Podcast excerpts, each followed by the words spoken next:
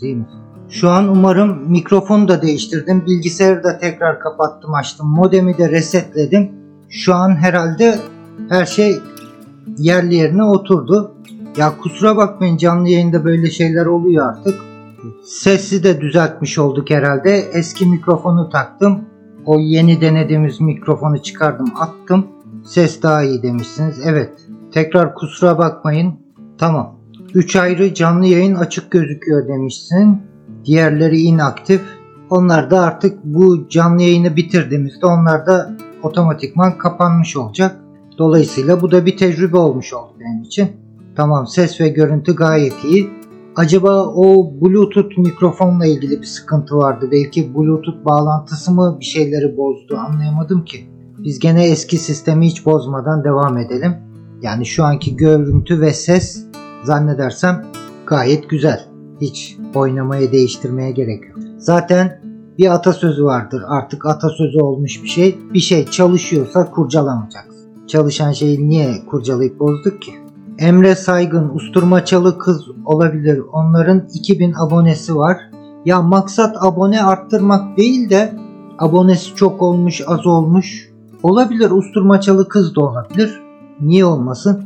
Yani hepimizin ilham alabileceği bir hikayesi olsun istiyorum. Bir de bu OpenCPN haritaları arşivime bakabili bakacağım demiştiniz. Zamanınız oldu mu demiş Deniz Akkaya. Ya bir düzenlemeye çalışıyorum ama o kadar çok harita var ki ve farklı firmaların ürettiği haritalar birbirinin benzeri ama farklı formasyonda olan haritalar var. Bayağı bir vaktimi alacak. Ona daha henüz başlayamadım. Mete Karabıçak geldik demişsiniz. Hoş geldiniz tekrar. Herhalde diğer canlı yayınlarda kalan arkadaşlar oldu. Umarım bu canlı yayın görünüyordur. Diğer arkadaşların da YouTube haberdar ediyordur. Emre Saygın sormuş. Hanse mi daha iyi size göre Dufor mu? İkisi de eşdeğer tekneler benim gözümde. Zaten fiyat olarak da birbirine yakın tekneler. Belki Dufor hafif biraz daha pahalıdır Hanse'ye göre. Ama Hanse'nin yeni çıkan modelleri de ben çok beğenmiyorum. Biraz fazla böyle e, lükse kaçmışlar. Nasıl diyeyim biraz daha tekneyi ev havasından çıkarıp biraz daha otel odası havasına büründürmüşler. Ben de o tarzı çok sevmiyorum. Ama çoğu kişinin tercihi o yönde olduğu için herhalde Hanse de öyle bir tercih yaptı. Diğer çoğu tekne üreticisinin yaptığı gibi. Ama ben biraz daha böyle ev havası olan, otel havasın, otel odası havasından uzak tekneleri daha çok beğeniyorum. Hakan Bakir iyi akşamlar demiş. Sail Drive ya da şaftlı sistemde ek alternatör takarak yelkende pervanenin alternatörü çevirmesinden ek enerji sağlamadaki yeni ekipmanlar hakkında bilginiz var mı? Evet çok detaylı bilgim olmasa da o yönde çalışmalar olduğunu, bazı denemeler olduğunu, hatta uygulama aşamasında denemeler olduğunu biliyorum. Çok yaygın kullanılmıyor. Dediğim gibi henüz o tür yenilikleri tam olarak oturması için ve üzerine konuşabilmemiz için detaylı biraz erken diye düşünüyorum. High Note 35 ben 50 varilden bir duba ve yel tekne arası bir yaratık imal edeceğim. Başlayabilirsem ben başrolde oynayacağım demiş. Ebru Alankaya ısrarla Özkan Gül kaynakla biraz zıt görüşlere sahip olduğunuz için güzel bir münazara ortamı oluşabilir. Ya maksadımız münazara etmek olmadığı için yani tartışma yani iyi anlamda tartışma öyle yoksa kötü anlamda değil iyi anlamda e, bazı bilinen doğrular üzerine fikirlerimizi beyan etmeyle geçecek bir canlı yayından kimsenin keyif alacağını zannetmiyorum. Emre Saygın demiş ki sizin en çok sevdiğiniz yelkenli markası nedir? A kategori sabit salma arması doğru ve ayarlı bir tekne. Sualtı vanaların hepsi sağlıklı çalışacak. Risk oluşturmayacak bir tekne, dümen sistemi doğru çalışan bir tekne. Bu özellikler, bu kriterleri karşılayan her tekne benim için son derece güzel teknedir. Özel bir marka takıntım yok ama işte e, bu iş biraz paraya bakıyor hepimizin bildiği gibi. Yani iyi paralar ödediğiniz takdirde çok çok herkesin bildiği markalı, e, kaliteli üst seviye teknelere ulaşmak mümkün. Ama benim o noktada arayışım ve sizlere tavsiyem daha mütevazi bütçelerle maksimum güvenli, maksimum seyir keyfini bize yaşatabilecek tekneler. Bunlar için de ben size 3 tane marka belirttim. Daha önce de konuşmuştuk bu konuyu. Birincisi Bavaria'nın eski modelleri. Yani eski dediğim öyle 40 yıllık 50 yıllık öncesine gitmeye gerek yok. 2001, 2002 ile 2009, 2008 o aralıktaki tekneler Bavaria'nın ürettiği cruiser tekneler bence oldukça e, güvenli tekneler, doğru dizayn edilmiş tekneler ve seyir performansı bir cruiser tekneye göre düşünüyoruz tabii ki. Gayet keyifli olan tekneler. Bunun yanında Beneteau First'ler. Yine bir 10 yaşında 15 yaşında bir Beneteau First de şöyle güzelce bir elden geçirdiğiniz takdirde size hem güvenli hem seyir yelken keyfini yaşatacak tekneler. Beneteau First. Bir de Dufour Gipsy'ler var. E, Dufour Grand Large serisine geçmeden önce ürettiği tekneler. Onlar da herhalde bir 15-20 yaşında tekneler. Eğer bütçeniz bu aralıkta teknelere yetiyorsa Dufour Gipsy de kesinlikle bir alternatif, büyük, önemli bir oyuncu olarak karşınızda olacak. Yani Dufour Gipsy'de, Beneteau First'te, Bavaria'nın o eski modellerde hem güvenli tekneler, doğru dizayn edilmiş tekneler ve size seyir keyfini, seyir performansını, yelken performansını yaşatacak. Of uzunca bir cevap vermiş. Başka şöyle Mete Karabıçak demiş ki bu haritaları biz de üretebiliriz. OpenCPN'in.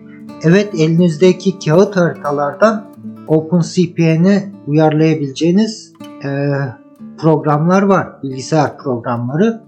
Yani elinizdeki kağıt haritaları OpenCPN'e aktarabilirsiniz. İleride sırası geldikçe onları da anlatırım size.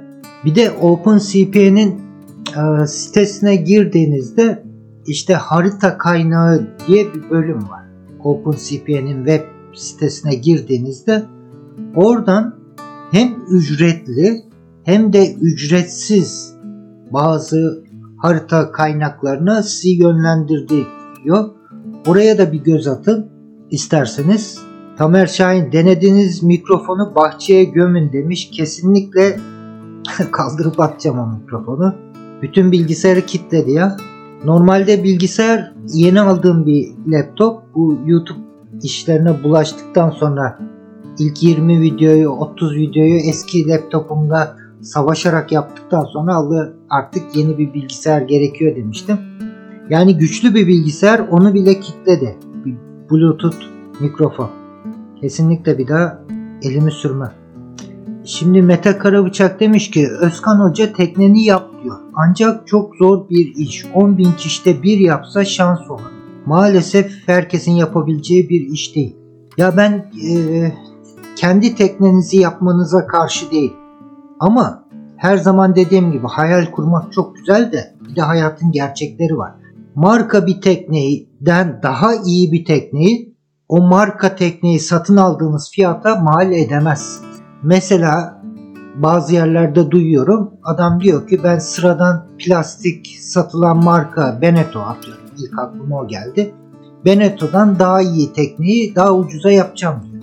E daha önce bir tekne yaptın mı? Yok diyor. İlk teknem o. İyi Allah kolaylık versin. A kategori bir tekneyi mal etmek kolay iş değil. Bu bir. Ne kadar bilginiz, tecrübeniz, uygun yeriniz, el aletiniz, imkanınız, paranız ne olursa olsun yapacağınız ilk tekne iyi bir tekne olmayacaktır. Bu iki. Yani bunları e, göz önünde bulundurarak insanları da yanlış yönlendirmemek adına ben bazıları şeyleri, görüşlerimi açık açık dile getiriyorum. Yoksa hepimiz koca koca insanlarız. Kendi kararlarımızı verebilecek durumdayız. Teknesini yapmak isteyenin de Allah yolunu açık etsin. Serkan Duran tekne için birikim yapmaya çalışıyoruz fakat şu marina kiraları da biraz insaflı olsa keşke. Ya keşke ama keşkelerle yürümüyor. Bunun tek bir çözümü var arkadaşlar. Bu marinaların yüksek fiyatlarından kurtulmanın, Türk amatör denizciliğini bu kısır döngünün içinden çıkarmanın tek bir yolu var. Belediyelerin marina yapması kanunen bir kanun yayınlanacak. Diyecek ki artık ayrıntılarını kanun yapıcılar daha iyi bilirler. Büyüklerimiz diyelim. Her şeyi çok bildikleri gibi. Belediye denize kıyısı olan tüm belediyelerin marinası olacak. İlçe belediyeleri ve büyükşehir belediyeleri, şehir belediyeleri, il belediyeleri kendi nüfuslarıyla doğru orantılı. İzmir gibi, İstanbul gibi büyük şehir belediyeleri, Antalya gibi iki marina yapacak diyecek. Ve diyecek ki belediye marinalarına 40 fitin üzerinde tekne bağlamak yasak. Sözleşme yapmak. Böylece ne olacak? 40 fitin altındaki düşük bütçeli tekne sahipleri kendilerine daha mütevazi bütçelerle, daha uygun bütçelerle teknelerini barındırabilecekleri yer bulacaklar. Belediyeler bu işi ticari kuruluşlar olmadığı için daha bir dengelenmiş fiyat politikası güderek bu işi yapacaklar. Marina'nın balıkçı barınağıyla marina arası bir şeyden bahsediyor. Öyle gözünüzün önüne ultra lüks 5 yıldızlı marinalar gelmesin. Bizim istediğimiz ne? Güvenli bir dalga kranı olsun. Bir e, iyi kötü korunaklı bir liman olsun. Pontonları olsun. Ulaşılabilir elektriği suyu olsun. Bizim istediğimiz o. Marinanın içinde bir tane market olsun. Bir tane çay kahve içebileceğimiz şöyle küçük bir restoran vari mütevazi bir yer olsun. Bunları istiyoruz. Ha diğer şu anki geçerli lüks büyük marinalarımızda daha büyük bütçeli tekne sahiplerine daha kaliteli, yüksek yıldızlı hizmet vermeye devam etsin. Böylece hem şu anki marina yatırımı yapmış olan kişiler zarar görmezler. Onlar da zaten istemiyorlar küçük tekneleri marinalarına kabul etmek istemiyor. Onların hedefi biraz daha büyük, daha lüks tekneler ve biraz daha gelir durumu iyi olan tekne sahipleri. O öyle kalsın. Belediye marinalarda kısıtçılı bütçeyle bu işi yapmak isteyenlere hizmet versin. Ama şu anki örneklerini yanıltmasın. Öyle belediye marinaları şu an Türkiye'de kulağıma geliyor. Takip ediyorum, görüyorum ki normal ticari marinalardan hiç de aşağı kalmayacak fiyatlar istiyorlar. Aynen Ercan Başaran dediği gibi ispark yaptı marinadan pahalı. Böyle olmaz. Marinalar belediyelerin yapacağı üzerinde benim konuştuğum konu ticari kar elde etmek için değil. Türk amatör denizcilerine hizmet vermek için. O marinanın başına da adam gibi bu işi bilen denizci, yelkenci birini geçireceksin. İşte o marina içinde haftada bir gün mesela cuma akşamları bir saatlik çevredeki amatör denizcilerle ilgili re hitaben küçük böyle seminer gibi faaliyetler olacak, organizasyonlar olacak. Ne bileyim genç kardeşlerimiz için lise, üniversite, ortaokul çağındaki çocuklarımız için de yaz kampı gibi şeyler organize edecekler. Yani marina ile balıkçı barınağını birleştireceğiz. Yelken kulübü havası katacağız biraz da ortaya güzel bir sonuç çıkacak. Tek çıkar yol orası. Yani belediyeler kanununa bir ek madde. İşin dalga kıran kısmı liman ana yapısını oluşturma kısmı ciddi paralar istiyor. Ciddi e, her belediyenin kaldıramayacağı yükler. Merkezi hükümet o kısmını halledecek. Belediye de kendi bütçesiyle marinanın içini, pontonları, elektrik kablolarını ıvırı zıvırı halledecek. Bu kadar. Tek yol orası. Belediye marinaları.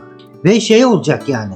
Atıyorum İstanbul'da denize kıyısı olan kaç ilçe belediyesi varsa hepsinin böyle küçük gözünüzün önüne devasa marinalar gelmesin.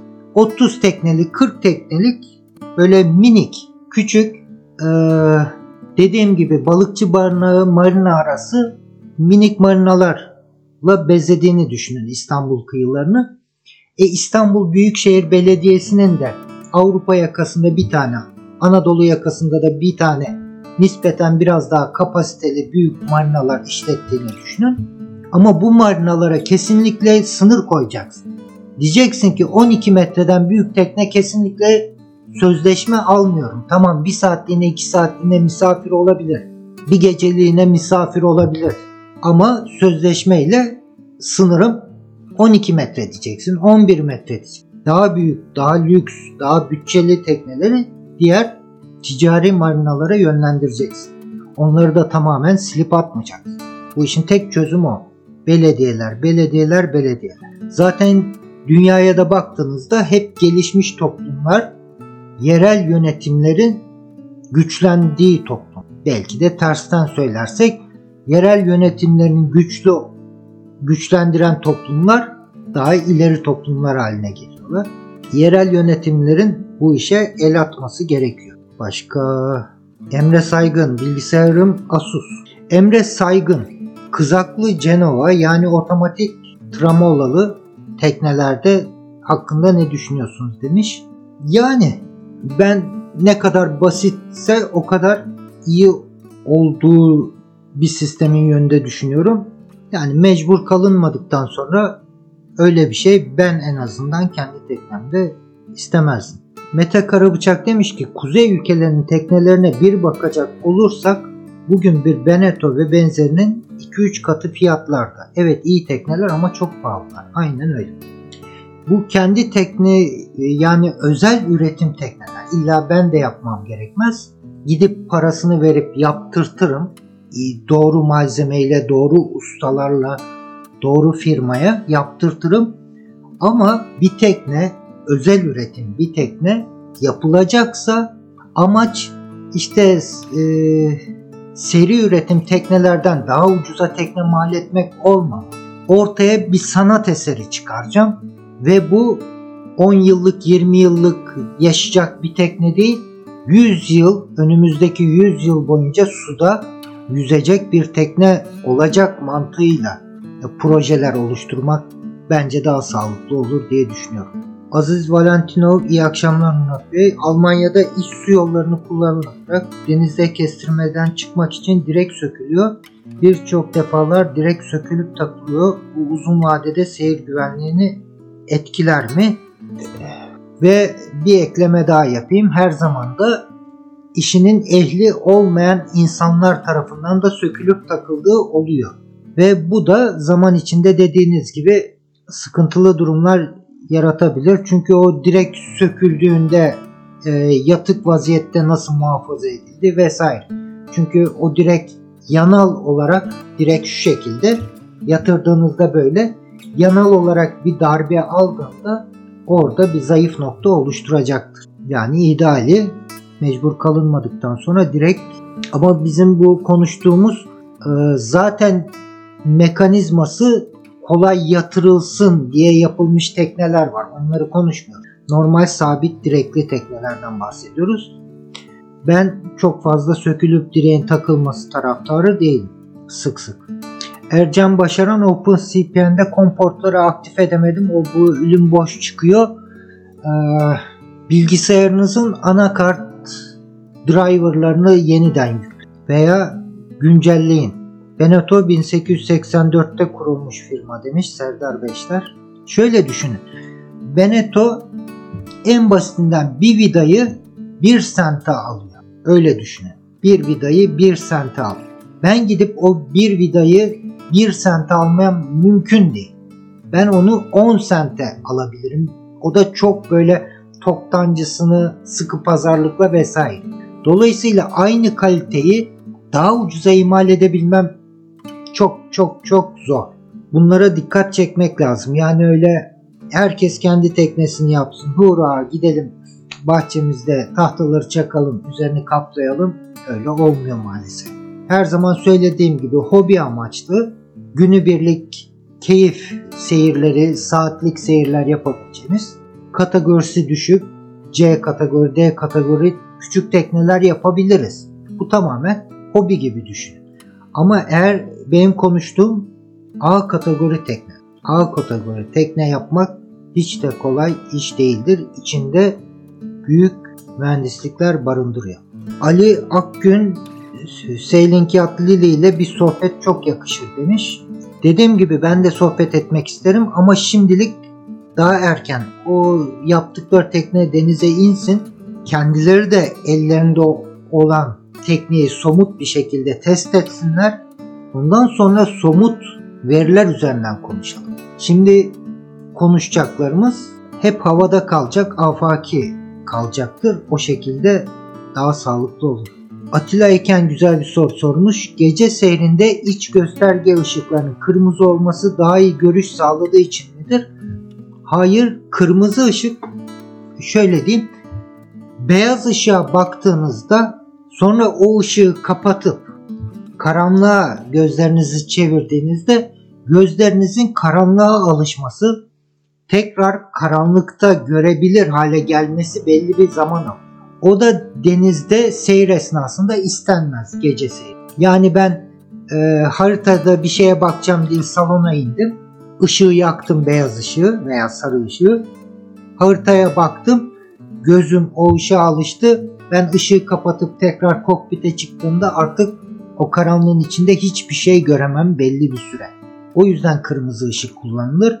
Bu geçici karanlıkta görememe durumunu yaşamamak için. Bir de görüyorum bazı arkadaşlar ben de denk geldim teknemde e, madenciler gibi kafa lambası takıyorlar. Yakıyorlar o kafa lambasını ve konuşurken sizin gözünüzün içine o lambayı tutuyorlar. Benim gözümün içine gece o lamba tutulduğunda madenci arkadaşımın kafa lambası benim gözüme gece geldiğinde bir 5 dakika benim o gece seyrinde bir şeyler görebilmem mümkün olmaz. Geçici körlüktür bile diyebiliriz bir yerde. O yüzden o kafa lambalarını kullanmayın. Kullanıyorsanız da ekip arkadaşlarınızın, kaptanınızın yüzüne çevirip de gözünün içine o lambaları sokmayın. Aga, Dolay, internet İET ile İETA lisanslar arasında fark vardır. Ya bu lisanslandırma o şöyledir, bu şöyledir, bu böyledir o işlere girmeyelim. Eğer siz böyle bir kendinize yol çizdiyseniz zaten araştırmanızı yapın kendiniz. Ben öyle farklı kurumlar için farklı yorumlar yapmayayım. Ben yolumu çizdim. Hiçbirinin bir işe yaramadığını kendi adıma düşündüğümden içlerinde en doğru düzgün eğitim veren RYA olduğunu düşündüğüm için o tarafa yöneldim. Benim seçimim belli dolayısıyla. Şöyle bir şey diyebilirim belki bir fikir edebilir. Türkiye'de de yat masterlığı veren e, kurslar var. Gidiyorsunuz bilmem kaç yüz groston diyor. 500 groston, 1000 groston, 10 bin groston yat master yapıyor size. Ama ama işte yani o kurslardan mezun olan arkadaşların hiçbiri mesela gelgi takıntıları ile ilgili belki teorik birkaç fikir edinerek mezun oluyorlar. Kaptanlık belgelerini alıyorlar. Ama RYA'da öyle değil. Belli bir deniz mili tecrübesi sizden istiyor. Ve o kayıtlarınızı da ciddi ciddi takip ediyor. Mesela diyor ki şu seviyedeki lisansı alabilmen için bırakın alabilmeyi sınavına girebilmen için o lisansa teşebbüs edebilmen için şu kadar deniz mili yapmış olman lazım. Şu kadarını en az gel git olan denizlerde yapmış olman gerek. İşte şu kadar minimum uzunluğu olan en az 5 bacak 5 seyir yapmış olman lazım. En az diyor bunun iki tanesinde teknenin kaptanı sen olman lazım diyor. Diyor da diyor yani bir sürü tecrübeyle beraber kriterler getiriyor. O yüzden yani o e, seçimlerinizi hangi kurumun lisanslarını aldığınızı özellikle bu işi de meslek olarak yapmayı düşünüyorsanız ciddi ciddi gözden geçirin.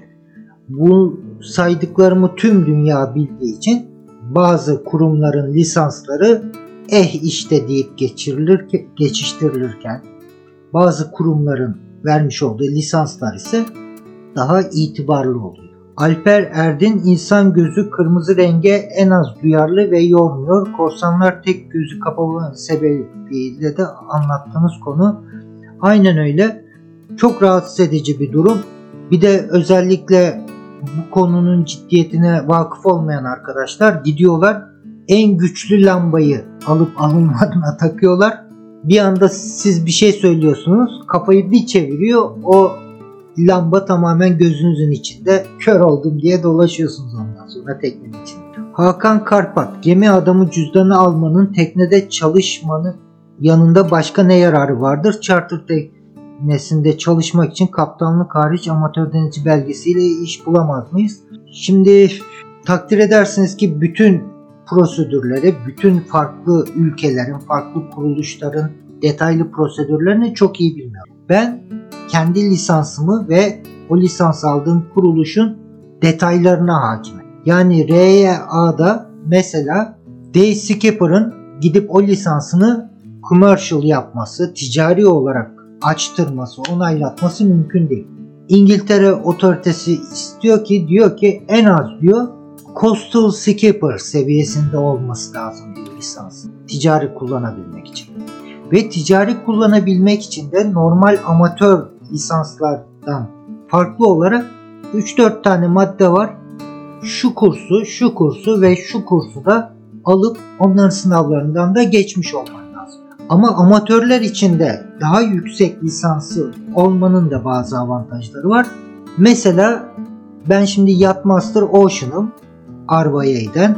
RYA'den bir Day Skipper seviyesindeki başka bir kaptanla biz denizde çatışma yaşadığımızda yani iki tekne onun kullandığı tekneyle benim kullandığım tekne birbirine tosladığında otorite, sahil güvenlik, savcılık ne derseniz deyin geldiğinde öncelik ilk izlenim olarak Day Skipper seviyesinde olan lisansı daha düşük olanın ha, muhtemelen hata yaptığı yönünde olacak. Kanaat. Yani siz yüksek lisansınızla maça 1-0, 2-0 önde başlar. Genel izlenim Yachtmaster Ocean'ın hata yapma ihtimali çok düşük. Daha tecrübesiz düşük seviye lisansı olan Day Skipper'ın hata yapma ihtimali diğerine nazaran çok daha yüksek diye o bakış açısıyla yaklaşılır. Ki genelde de öyle olur. Evet kaçırdım. Gene çenem düştü. Canlı yayını izleyen ben aynı değil lütfen beğenme tuşuna basalım. Fahrettin Pekşen hatırlatmış gene. Gemi adamı cüzdanı almanın evet bunu cevapladık. Vico ve Tesya firmalarının 7-8 metrelik B sınıfı yelkenleri var. Ege ve Marmara'da seyir için düşünülebilir mi? Teşekkürler şimdiden.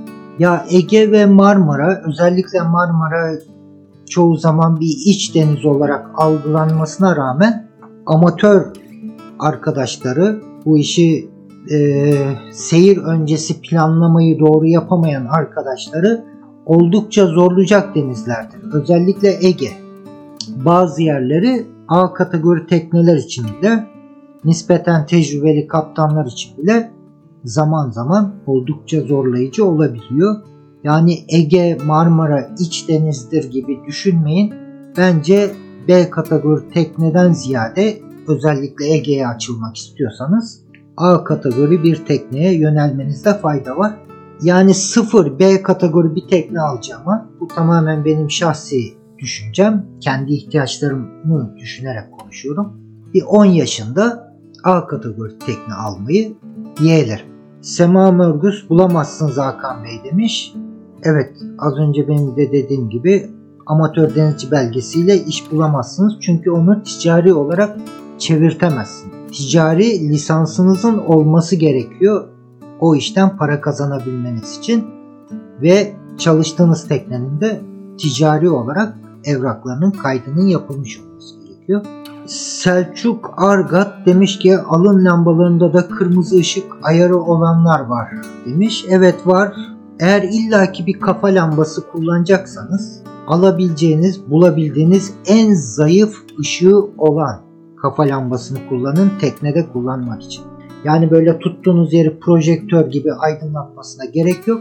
İlla ki ellerim boş olsun, kafa lambası kullanacağım ben diyorsanız da kesinlikle kırmızı lamba seçeneği olsun. Önüne kırmızı e, plastik kavra olan bir lamba seçin ve mümkün olan en zayıf ışığı olan lamba seçin. Sema Mörgüs. Adı üstünde amatör kesinlikle. Yüksel bir dudak demiş ki teknede 40 fit üstüne geçince tekne ile ilgili maliyetler çok mu artıyor? Liman ücretleri, sigorta vesaire.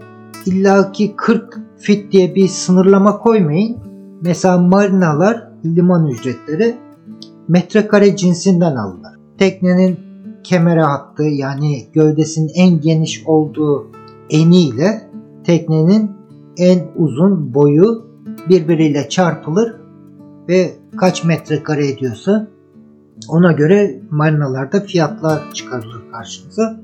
Yani 39 bir fit 39 fit bir teknenin metrekaresiyle 40 fit metre, e, bir teknenin metrekaresi çok da birbirine yakın olacaktır. Yani boy arttıkça maliyetler artacak. Ama öyle bir sınır koymayın kendinize. İşte 40 fitin altında 39 fit ucuz olur. 41 41 fit olursa çok pahalı olur diye düşünmeyin. Vico 26 fit C sınıfı 2020 model bir teknem var. Antalya civarında dolaşıyor. Problem çıkmadı henüz demiş. Mehmet Irmak ilk yılım olmasına rağmen Kaş'a kadar haftalarca denizde olarak bulundum. Ben memnunum demiş. Alper Erdin demiş ADB ile ticari faaliyette bulunan bir teknede çalışamazsınız. STCV'ler gerekli demiş. Serkan Kol demiş ki tik kaplama avantajı veya dezavantajı var mı? Ve çift dümen palası olan tekneler için ne düşünüyorsunuz? Teşekkürler demiş. Tik her zaman için iyidir. Şöyle iyidir. Bizim e, tekneleri aktif olarak yoğun bir şekilde yaz aylarında kullandığımızı düşünürsek sıcak havalarda yoğunluklu bir şey, yoğun bir şekilde kullandığımızı düşünürsek bu fiber teknelerin en büyük sıkıntılarından biri bütün gün güneşi yemiş güverte o teknenin içini öyle bir e, saunaya çeviriyor, öyle bir sıcak hale getiriyor ki o gece, o akşam o teknenin içinde rahat rahat, konforlu bir şekilde yatmanız mümkün olamıyor. İşte o gün boyu güneşin yakıcı kavurucu etkisine maruz kalan güverteyi tik kapladığınızda gece akşamları daha serin, daha rahat konforlu kabinler ve salon bulmanıza yarıyor. Ayrıca tik ağacı kullanılmasının nedeni hiçbir bakım gerektirmiyor. Tek yapmanız gereken deniz suyuyla yumuşak bir tahta fırçasıyla şöyle bir fırçalama. Kesinlikle içine bir şarap döküldüğünde, kan damladığında, balık tutunuz, kanı damlıyor. Şarap içiyordunuz, kırmızı şarap döküldü. Normalde ağaçta bu e, bahsettiğim kan olsun, kırmızı şarap olsun bu tür lekeleri çıkarmak çok zordur. Ama tik ağacında kesinlikle bunlar leke olmaz. Deniz suyuyla ıslatıp yumuşak bir fırçayla tahta fırçasıyla fırçalarsanız gibi avantajları var. Ama şeye de aldanmayın ona da dikkat edin. Tik ağacı da kalite kalite hatta tik olmayan tik süsü verilmiş ahşap kaplamalar da söz konusu olabiliyor. Hatta sentetik tik görünümlü kaplamalar da söz konusu olmuyor, oluyor. Bunlara dikkat edin. Hiçbiri gerçek tik ağacının yerini tutmuyor. Hasan mı daha iyi Volvo mı? İkisi de aynı. Hardtop BİM'in hakkındaki görüşlerinizi bizimle paylaşır mısınız demiş Mehmet İnanıcı. Ya hardtop BİM'ini iyi dizayn edilmesi gerekiyor.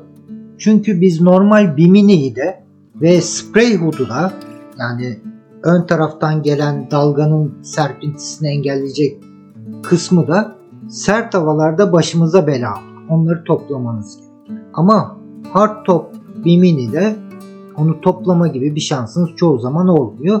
Bazılarında orta kısmı e, hareketli mekanizmalar oluyor. Mesela Hansen'in yeni modelleri o şekilde. Ama onlar da tamamen hard topu toplayamadığınız için sert havalarda sıkıntı yaratabiliyor. iyi dizayn edilmiş olması. Öyle ben kokpitin üstüne hardtop bir mini koydum demekle olmaz. Ama çoğu kişi de e, ortalama bir kullanıcı da yat sahibi de ne kadar öyle hardtop bir mininin sıkıntı yaratacağı kadar sert havalara kaç kez giriyor, kaç kez maruz kalıyor. O da bir ayrı tartışılabilecek noktada. Mustafa Çavuş yurt dışından tekne almak mantıklı mı? Heh, şimdi bu konuyu bana yurt dışından tekne almak, Hırvatistan'dan tekne almakla ilgili çok soru soruyorsunuz. Ben de çok fazla ayrıntılarına hakim olmadığım için, bir broker olmadığım, tekne alım satımı yapan birisi olmadığım için çok detaylara inemiyorum. İsterseniz bir gün Ergün Erakman var. Bu Hırvatistan'dan tekne getiren Türkiye'deki e, tekne satın almayı düşünen arkadaşlara yardımcı olan Hırvatistan'da da bazı bağlantıları olan bir arkadaşımız. Onu bir gün canlı yayına davet edelim. Ona e, tabi fırsatı olursa bu sorularınızı ona yöneltin. Veya o olmazsa Vural Perk diye bir arkadaşımız var. O da benzer şekilde Ergün Erakman'la beraber Hırvatistan'ı ve bu oradan tekne almayı, tekne transfer işlerini yıllardır yapan insanlar bunlar ve konularına da oldukça vakıf olan insanlar. Ergün Bey'le Vural Kaptan şu son zamanlarda çok da detaylı bilemediğim bir nedenden dolayı küçük bir sürtüşme yaşıyorlar ama bir ikisine de bir irtibata geçmeye çalışalım bakalım. Sizin bu sorularınıza ikisinden de hangisi müsait olursa eminim gayet detaylı cevap vereceklerdir. O bilgi bende yok çünkü o kadar detaylı onların bildiği kadar ben bilmiyorum Hırvatistan'ı, oradaki çalışma şartlarını. Benim verebileceğim bilgiler biraz daha yüzeysel kalacaktır. Mete Karabıçak demek ki çok güzel bir şey söylediniz. Ben de tik kaplamayı yaptırmayı düşünüyordum ama üstüne basmasın dediler. Şimdi fikrimi değiştirdim. Demek ki tik avantaj yaratıyormuş. Tik her zaman için avantaj yaratır. Ama bu konuda da pek çok şeyler var. Farklı görüşler olmasına rağmen benim şahsi görüşüm tikin üstüne tik yağıymış. Yok bilmem ne verniğiymiş, bilmem ne yağıymış falan hiçbir şey sürülmez. Sürün bu bahsettiğim özelliklerini en ideal şekilde sağlayabilmesi için tik üzeri herhangi bir şeyle kaplanmaz. Tiki ham olarak tutun ve deniz suyuyla sadece deniz suyuyla çok sert olmayan bir tahta fırçayla fırçalayın. Deniz suyu tuzlu su pırıl pırıl yapacaktır. Hasan Kaptan ADB için STCV'ler gerekli demiş bir arkadaş STCV gerekli ama minimum gross tonaja göre gemi adamı ehliyeti de olması gerekir. ADB sadece amatör denizci. Zaten o şekilde söyledi herhalde arkadaş. Yani amatör denizci belgesiyle zaten adı üstünde amatör. Herhangi ticari bir işlem yapılamaz. Gemi adamı belgesi de tek başına işe yaramaz. İşte bu ticari kullanımı açtırmak için de ek bazı sertifikalara ihtiyaç duyarsınız. Ülkeden ülkeye, sistemden sisteme farklılıklar gösterir. Ek sertifikalar istenir. Serkan Kol çift dümen palası için. Yani çift dümen palası da tamamen bir dizaynla alakalı. Teknenin kıç dizaynı ile alakalı. Yani artı illa yani ben kendi adıma yine konuşacağım tabii ki. İlla alacağım teknede çift dümen palası olsun veya tek dümen falası olsun diye bir kriterim yok. Önemli olan e, bakımlı sağlam bir dümen sistemi olsun. Yoksa çift dümen daha avantajlıdır, tek dümen dezavantajlıdır gibi bir şey kesin söylenemez. Tamamen kıç dizaynı ile alakalı bir durum. Muhammed Vatansever, Kaliforniya'da ASA ve sonrasında PCP sertifikası veren bir yelkenli okulunda eğitim alan biri Ege'de charter yaparken ne gibi zorluklarla karşılaşabilir? Ah, Valla ne diyeyim? Çok böyle kesin cevabı olmayan sorular bu. Ne gibi zorluklarla karşılaşabilir? Yani birincisi seyir yaptığınız bölgeyi iyi bilmeniz gerekiyor. İyi bilmediğimiz bölgelerde seyir yapmıyor muyuz? Tabii ki yapıyoruz. Onlar için de güvenli seyirler için e, seyir ekipmanlarımızı yani haritalarımızı, pilot kitaplarımızı ve diğer seyir yardımcılarını efektif bir şekilde kullanabilmemiz gerekiyor. Onun dışında çok da büyük bir zorluk yaşanmaz. Hatta gel git hesapları yapmamıza gerek olmayacağı için daha kolay bile olabilir. Ergün Bey şimdi İtalya'da demiş Hikmet Gök. Harika fikir. Tekne almaya çıktı. Çok iyi olur. Ergün Erakman ve Vural Perk bu işi yapan insanlar objektif bakamazlar. Para kazandıkları bu sektöre kötü demezler. Şöyle bir şey e, hiçbirimiz hiçbir konuda objektif bakamayız. Şimdi bana sorular yöneltiyorsunuz. Ben o sorulara objektif yanıtlar zaten veremiyorum. Tamamen kendi bakış açıma göre yanıtlar veriyorum. Dolayısıyla onlar da eminim ki bunca kişiyi yanıltıcı, bile bile yanıltıcı bilgiler vermezler. Zaten o kadar büyük hatalı bilgi olursa da daha faydalı olur diye düşünüyorum yani siz bilirsiniz. Ergün Bey daha güven verici geldi bana demiş. Hikmet Gök ikisini ile de karşılaşmış yüz yüze konuşmuş insan değilim. Kişilik olarak tanımıyorum ama gördüğüm üzere ikisi de pek çok kişiye tekne sahibi yapmış insanlar. Mutlaka her işte olduğu gibi her ikisinin de yüzde yüz herkesi memnun edebilmesi mümkün olmayacaktır. Bazen her ne kadar yardımcı olmak istese de iyi niyetli davransa da memnun olmamakta ısrarcı olan kişiler mutlaka çıkacaktır. Bunu da bu şekilde değerlendirmek lazım. Yani kişiler hakkında üçüncü şahısların söylediklerini her zaman da fazla kale almayın. Mete Karabıçak çok sıcakta üzerine basılamıyor demişlerdi.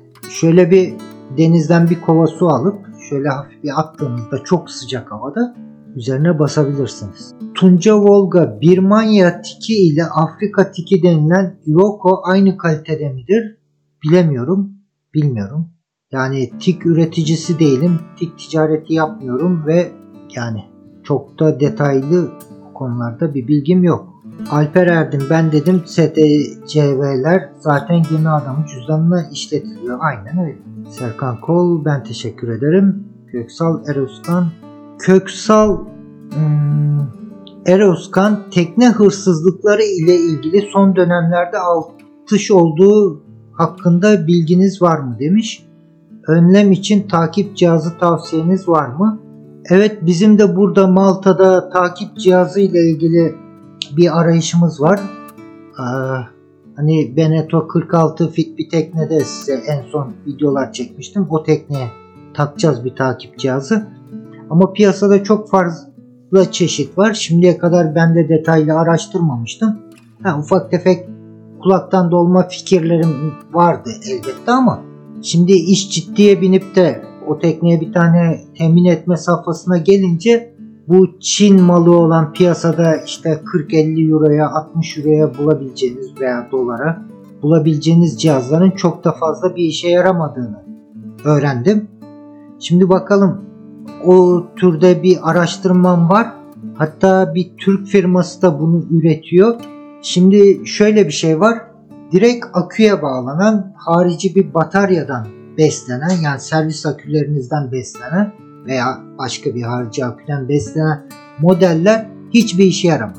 Çünkü ben bir tekne çalmaya gitsem, çalacak olsam e, dizel motor çalıştırırım. Dizel motor çalıştırdıktan sonra giderim bütün kutup başlarını sökerim. Bütün akülerin kutup başlarını çıplak hale getiririm. Hiçbir kablo bağlı bırakmam. Teknedeki tüm takip cihazları, tüm navigasyon cihazları vesaire hepsi off olur. Elektronik elektrikler. Tamamen tekneyi karartmış olurum. Ondan sonra o tekneyi çalar götürürüm açık denize. O yüzden takip cihazı alacaksanız mutlaka içinde dahili bataryası olan almanız gerekiyor. O zaman da iş biraz daha çetrefilleşiyor. Benim araştırmalarıma göre işte 30 gün kapasitesi bataryası dahili bataryası olanlar var. 60 gün dahili bataryası olanlar var. Ama bir Türk firma yeni bir üretimi şimdi onlarla bir görüşüyorum. belki bir örnek cihazlarını isteyeceğim. Hem size de belki bir tanıtmış olacağız. 5 yıl e, kapasitesi olan 5 yıl o cihazı çalıştıracak olan 5 yıla kadar bir dahili e, bataryasıyla beraber cihaz üretiyorlar. Ve şimdi bu e, takip cihazlarının sinyal alıp verdiği şebekeyle sistemde de hızlı yenilikler oluyor dünyada ve Türkiye'ye de bunun yansımaları biraz gecikmeli olsa da geliyor. O yeni sistemlere de adapte olabilecek bir cihaz üretmişler. O cihazı bir inceleyeceğim. Ondan sonra size daha detaylı ben alıp almamaya karar vereceğim. Eğer ben okey bu cihaz tamamen iş görür dersem de o bilgiyi de sizinle paylaşırım. Tekne hırsızlığı konusu böyle. Evet yani tekne hırsızlığı maalesef giderek de artacak. Çünkü bu pandemi özellikle Türkiye'de de tüm dünyada da ekonomileri bozmadı aslında. Kimisi için iyi oldu, kimisi servetine servet katıyor, kimisi için kötü oluyor. Zaten fakirdi daha fakir. Yani dünyada, Türkiye'de dahil buna e, toplum kesimleri arasındaki gelir uçurumu gittikçe açılıyor. Bu salgın buna neden oldu. Bunu hızlandırdı, büyüttü. E, bunun nedeni sonucu da bazı toplumsal patlamalar, toplumsal sıkıntılar olması mümkün. E, konumuza lafı getirirsek bu tekne hırsızlıklarının ki tekne fiyatlarının da Türkiye'de oldukça yükseldiğini düşünürsek önümüzdeki dönemde bu büyük bir sıkıntı olarak karşımıza çıkacaktır tekne sahipleri için. O yüzden o konuyu dediğim gibi tam bir netleştirelim. Mustafa Şafak Hacı Bekiroğlu Murat abi tekneyle boğaz girişi veya çıkışı için limana bilgi veriliyor mu? Hangi boğaz? İstanbul boğazı mı? Başka boğazlar mı? Dünyada pek çok boğazlar var. Çanakkale boğazı. Her boğazın prosedürü farklıdır. Ama amatör tekneler genelde bilgi vermelerine gerek olmaz. E, bazı boğazlarda, bazı kanallarda karşıdan karşıya geçmek için bilgi verilir, müsaade istenir. Bazılarında izlemeniz gereken e, küçük tekne yolu ayrılmıştır size. Orayı izlemeniz gerekir gibi küçük farklılıklar olabiliyor. İşte kimi yerde leading light'larla e, belirlenmiş farklı sektörler olabiliyor. Orada sizin teknenize uygun olan sektörü takip etmeniz gerekebilir. Bunlar da genelde pilot kitaplarda ve haritalardan edinebileceğiniz bir Alper Erdin, Murat Bey ADB sahiplerinin yani birçok hususi tekne sahibinin yeterli denizcilik kurallarını bildiğini ve uyguladığını düşünüyor musun? Hayır düşünmüyorum ama nasıl diyeyim hiçbirimiz ben de dahil, sen de dahil, o da dahil, biz siz onlar, ben sen o dahil hiçbirimiz yüzde yüz her şeyi biliyor değiliz. Bilgimizin içinde bazı gapler, boşluklar olabiliyor.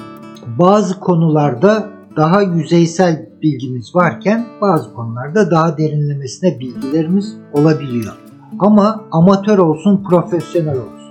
Benim sürekli vurguladığım bazı olmazsa olmazlar var bu deniz. Biz amatör denizcilerimizi al bu ehliyeti, git kendine bir tekne bul, çık denize demeden önce o olmazsa olmaz bilgilerle donatıldığından o kişilerin emin olmamız. Mesela denizde çatışmayı önleme tüzüğünü bilmeyen birisinin amatör veya ticari bir teknenin sorumluluğunu alabilmesi mümkün değil.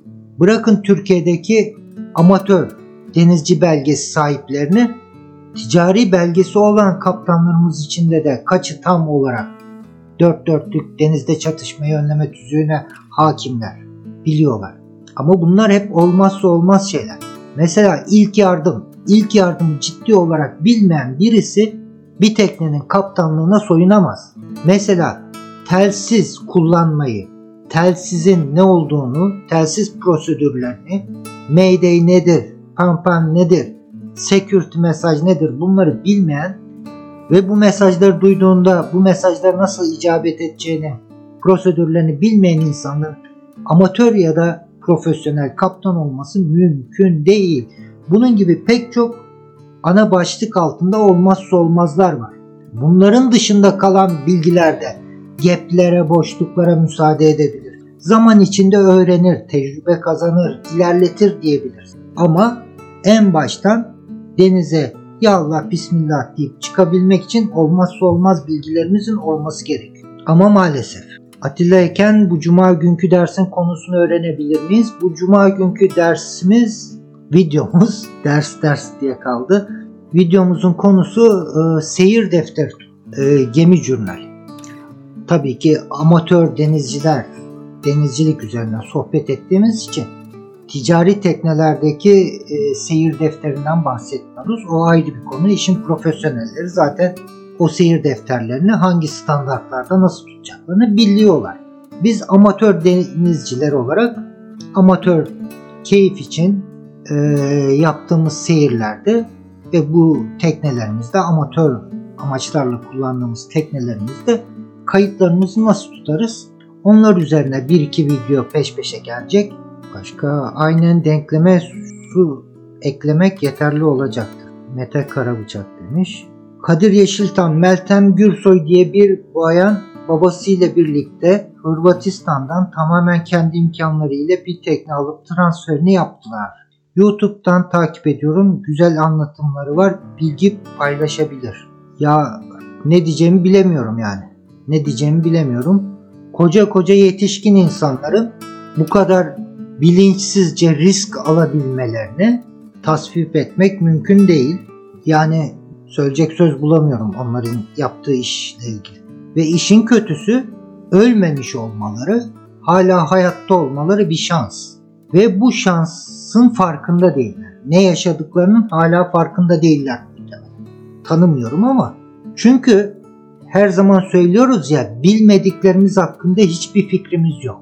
Ne tür riskler yaşadıklarının, ne tür risklerle karşı karşıya kaldıklarının çoğu zaman amatörler farkında bile olmuyor.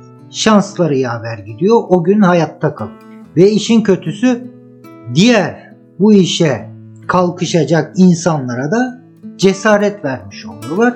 O insanları da bilmeden hayatlarıyla kumar oynamalarına ve sevdiklerinin hayatlarıyla kumar oynamalarına neden oluyorlar. Bence bu örnekler iyi, dikkatli bir şekilde bu bakış açısıyla değerlendirilmeli. Ceyhun Alptekin büyük yatış tavsiyenizden sonra Anatolika'nın müptelası oldum. Belki de en iyi tekne Anatolika çünkü bir hikayesi var.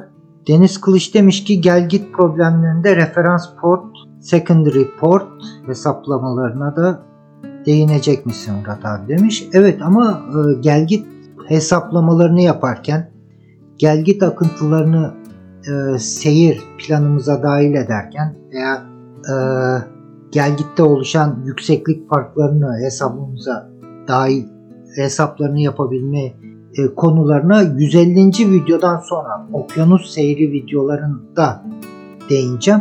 Şimdilik bizim Akdeniz Ege için Marmara için temel duyduğumuz konuları konuşalım. Bu temelleri ilk 150 videoda detaylı bir şekilde oturtalım. Onun üzerine işte okyanus meteor meteorolojisi, okyanus seyri gibi e, günler, haftalar süren uzun seyir planlaması nasıl yapılır?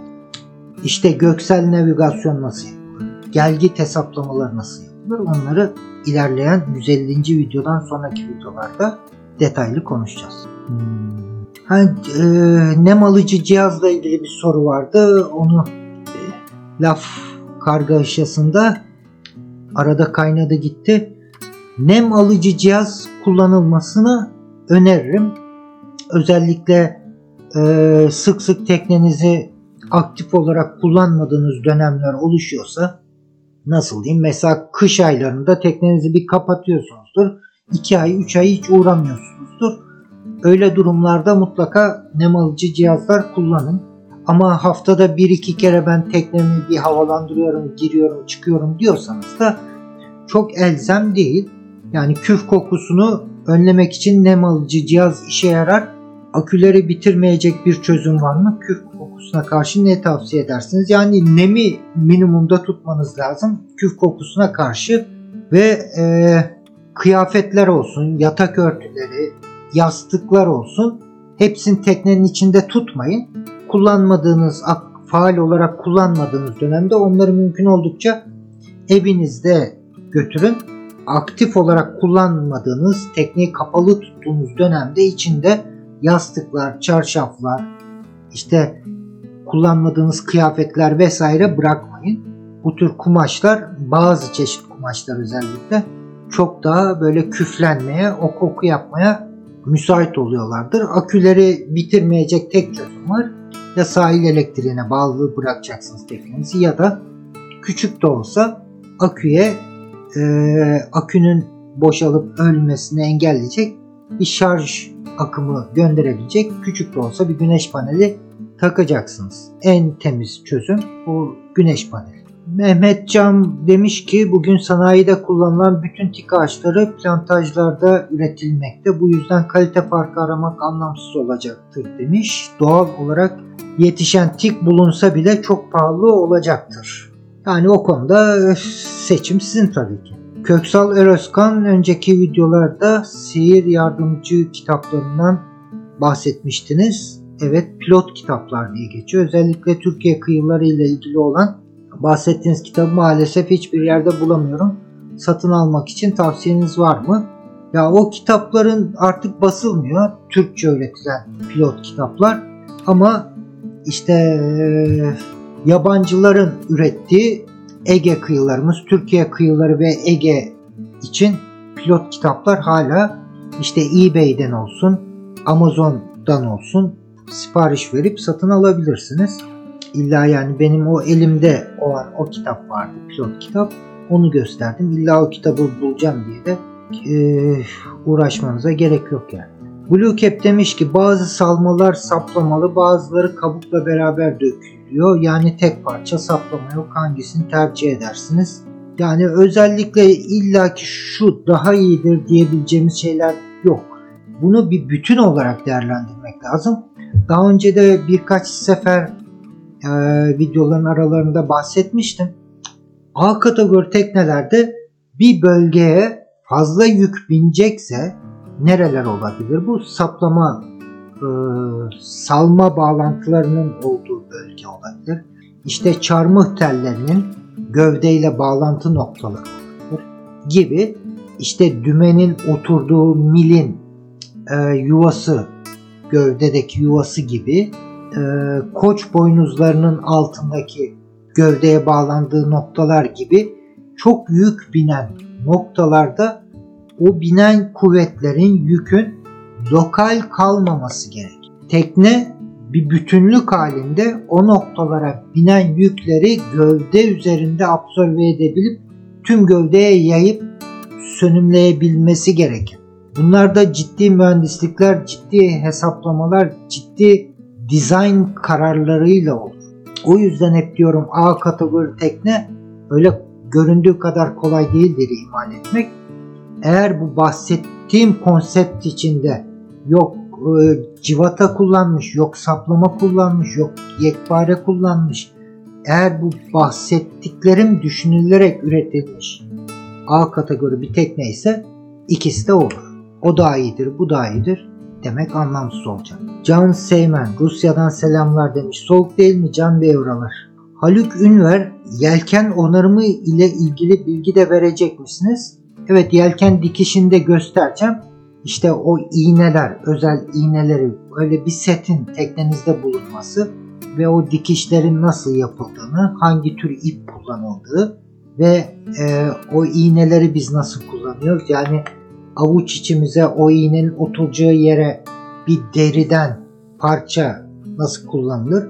Onları bir temel olarak göstereceğim ama mesleğimiz yelkencilik olmadığı için bu tamamen kullanıcıları olarak seyirlerimizde, yelkenimizde oluşacak ufak tefek hasarları tamir etmek seviyesinde kalacak. Çok da fazla detaya girmeyeceğim. Evet, başka gelgit problemlerinde onu söyledik. Bahadır Özdeş, İstanbul merkezli yat işletmeciliğini düşünen biri için tavsiyeniz ne olur? Eğer sektörün içinde yetişmediyseniz, bu sektörde e, içinde çalışarak deneyim edinmediyseniz hiç bulaşmayın derim. Hem size yazık hem müşterilerinize yazık. Aa, 3A2'de 28 device demiş ki tekne kokusu için siyah su borularına alüminyum bant sarma gibi bir yöntem varmış. Bu konuda yorumunuz nedir? Siyah su borularına alüminyum bant denemedim. Olabilir ama e, bazı teknelerde üretim kaynaklı, üretimden kaynaklı, üretimde kullanılan malzeme nedeniyle özellikle pis su atık borularının malzemesi uygun olmayan malzeme kullanıldığı için o tuvaletler o pis su sistemleri koku yapabiliyor. Bazı dediğim gibi marka modellerde bu müzmin bir hastalık. Bunun tek çaresi var. O uygun olmayan tüm boruları sökeceksiniz. Yerine uygun olan boruları takacaksınız. Onun haricinde geçici çözümler üretebilirsiniz. Kalıcı olarak tuvalet kokusunu çözmek istiyorsanız yani bariz kalıcı müzmin bir hastalık olarak teknenizde tuvalet kokusu varsa ve ne yaptıysanız gideremediyseniz borularınız uygun değildir. Tüm pis su borularınızı değiştirin. Evet başka. Denizle şaka olmaz. Bence bu yazıyı herkes teknelerine yapıştırmalı demiş Atilla iken. Denizle şaka olmaz yazsın. Yaşar Ilık Göz demiş ki kolay gelsin kaptan. Teşekkür ederim. Deniz Kılıç demiş ki online day skipper teori sınavıma girmeden öğrenme şansım olmayacak. YouTube'daki ilgili yabancı videolardan da tam oturtamadım ne yapacağım. Şimdi ben ee, online day skipper teori sınavından bence o kadar fazla korkmayın. Bu benim anlattığım geçmişe dönük videoların içinde zaten rahat rahat o sınavı geçirecek size bilgiler mevcut. Selçuk Argat halatlar hakkında bilgi verebilir misiniz? Yelkenlerde ve bağlamalarda ne tür ve kalitede halat kullanmalıyız? Ya özellikle yarış teknesi kullanmıyorsanız, yarışmıyorsanız, bir cruiser tekne sahibiyseniz tekneyi bağladığınız halatlar yani iskeleye bağladığınız bağlanma halatlarınız burgulu tip yani üzerine yük bindiğinde belli bir esneme payı olan halatlardan kullanmanız gerekiyor. Onun haricinde mandarlarda işte iskotalarda kullandığınız halatlar ise esnemeyen tip halat olacak. Başka da artık kullanılan materyale göre de fiyatlar değişmekte. Uygun bir tanesini seçmeniz gerekiyor. Ama daha performanslı teknelerde, hız amaçlayan teknelerde o esnemeyen mandar halatları olsun, iskotaları olsun hiç esnememesi. Yani bizim cruiser teknelerde kullandığımız esnemeyen dediğimiz halatlar ile işte 100 metrede yüke bindiğinde şu kadar kilogram altında 3 santim 5 santim esner. Ama o performans teknelerinde bu istenmediği için işte Dacron halatlar, şu bu halatlar böyle e, daha yüksek teknoloji hiç esnemeyen halatlar tercih ediliyor. Tamamen ne için kullanacağınızla alakalı. Emre Saygın, kaptan tekneye bizim evlerde kullandığımız sifonlu sulu tuvaletler olmuyor mu? Vakumlu tuvaletler hiç temiz olmuyor ve kötü kokuyor. Yo vakumlu tuvaletler eğer doğru kullanılırsa doğru yani yanlış hortumlar, yanlış parçalar kullanılmazsa ve bakımları temizliği yapıldığı sürece ben öyle e, temiz olmayan ve kötü kokan tuvaletlere pek az rastladım. Onlar da tamamen kullanıcılarının e, yeteri kadar temiz insanlar olmamasından kaynaklanıyor. Ki evlerimizdeki tuvaletler de öyle. Temiz tutarsanız koku da olmaz, bir kirlilik de olmaz. Yani sifonlu tuvalet olduğu için evlerimizdeki tuvaletler temiz değil. İlker Elma Kaptanım yelkenli teknelerin eni ve boyu arasında altın oran var mıdır? Bu oran küçülürse ya da büyürse nasıl etki eder? İnanın bu tür mühendislik hesaplarına e, tekne designerlarının ihtiyaç duyduğu, kullandığı bilgilere ben pek merak etmiyorum. Sizin de böyle şeylere takılmanızı gereksiz görüyorum. Böyle bir altın oran var mı yok mu? Benim hayatımda o bilginin hiçbir artısı eksisi yok. Benim bilmem gereken çok daha farklı konular olduğunu düşünüyorum. Bu çoğumuz, çoğu amatör de olsa kaptanımız için de geçerli bir konu. Bırakın designerlar, tekne mühendisleri bilmeleri gerekeni bilsinler. Onların ürettikleri tekneleri e, denetleyen, sertifikalandıran kurumlar işlerini yapsın. Biz de kendi bilmemiz gereken konulara yoğunlaşalım. Sami Devrim Oyar çok güzel bir soru sormuş. Teknede olmazsa olmaz alet edevat ile ilgili bir bölüm yapacak mısınız? Şöyle bir şey yapacağım düşünüyorum. Ee, mesela bana bir telefon geldi. Hiç kıramayacağım bir arkadaşım dedi. Murat dedi ya şurada bir teknemiz kaldı. Kaptanı hastalandı. Biz bu tekneyi buradan buraya transfer ediyorduk. Kaptanı hastalandı. Tekneyi atıyorum İtalya'da bıraktı. Acil sen gelip o tekneyi alıp şuraya götürebilir misin? diye bana telefon etti. Tekne hakkında hiçbir bilgim yok. Sadece teknenin ismini, markasını biliyorum. Teknenin içindeki ekipmanla ilgili hiçbir fikrim yok. Ve o tekneyi transfer etmek için ertesi sabah yola çıkacağım. Valizimde yanımda ne götür? Onunla ilgili bir video çekeceğim. Yani o tekneyle benim limandan ayrılmam için ne gerek? Ne olursa nelerin olması gerekiyor? Neler olursa da ben o seyre çıkmam o tekne. Güvenli olmadığını düşünüyorum. O yönde bir video hazırlayacağım. Yani tanımadığım teknelerle uzun seyirlere çıkarken yanıma aldıklarım başlıklı bir video yayınlayacağım. Deniz olsun da buzdolabı arızaları fazla oluyor gibi olmaması için nelere dikkat etmeliyiz? Buzdolabı arızaları genelde buzdolabı nedir onu e, kısaca bir konuşalım. Buzdolabının kabin kısmının içindeki ısıyı alıp dışarıya tahliye eden sistemlerdir buzdolapları. Yani ısı transferi yapan sistem. Bir tane kompresör kısmı vardır. O kompresör kısmı sistemdeki gazı sıkıştırır. Sıkışan gaz ne olur? Sıkışan bütün gazlar ısınır. O gaz sıkışmış gazın üzerindeki ısıyı bir radyatör vasıtasıyla ortama atılır ve o radyatörün çıkışında gaz genleştirilir. O kapalı yiyeceklerimizin olduğu kabin kısmına giderken. E sıkıştırdık gazı ısıttık. Sonra radyatörde o sıkıştırılmış gazı soğuttuk. Bir de basıncını azalttık, genleştirdik. Daha da soğumuş oldu gaz. Sıkışan gazlar ısınıyor, genleşen gazlar soğuyor. Bu sayede ısı transferine içerideki ısıyı alıp dışarı transfer ediyor. Yani o radyatör kısmı, kompresör kısmı tamamen izole edilmiş kapalı yerlerde olmaması. Ben bazı teknelerde görüyorum o radyatör kısmının olduğu bölümün önünde havalandırma ızgaraları vardı. Bırakın havalandırma ızgaralarını içine insanların tencere, tava e, depolamakta kullandığını bile gördüm. Yani bazı kullanım hataları da bu sık sık arıza yapmalarına neden olabiliyor. Yoksa marin tip buzdolapları doğru kullanıldıkları sürece o kadar sık da arıza yapan sistemler değildir. Mehmet Işık okyanusu aşarak Orta Amerika'ya gitmek istesek teknemiz en az kaç metrelik veya sınıfta olmalı? Rota öneri programları var mıdır? Teşekkürler.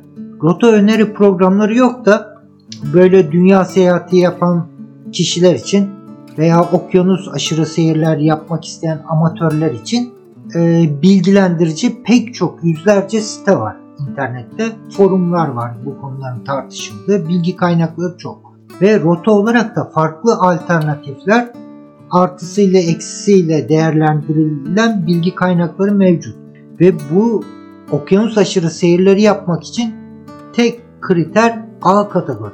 Teknenin boyuyla alakalı bir şey değil. Zaten belli bir boyun altındaki teknelerin A kategori sertifikasyonunu geçmesi zaten mümkün değil.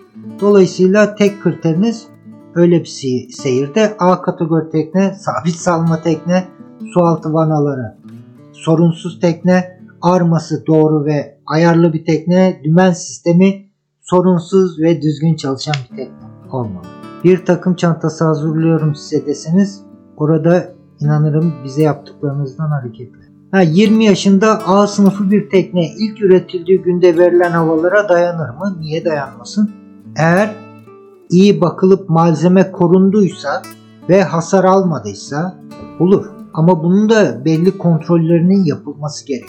Yani her 20 yaşındaki A kategori tekne ilk günkü sağlamlığını muhafaza ediyor demek biraz iddialı bir cümle olur.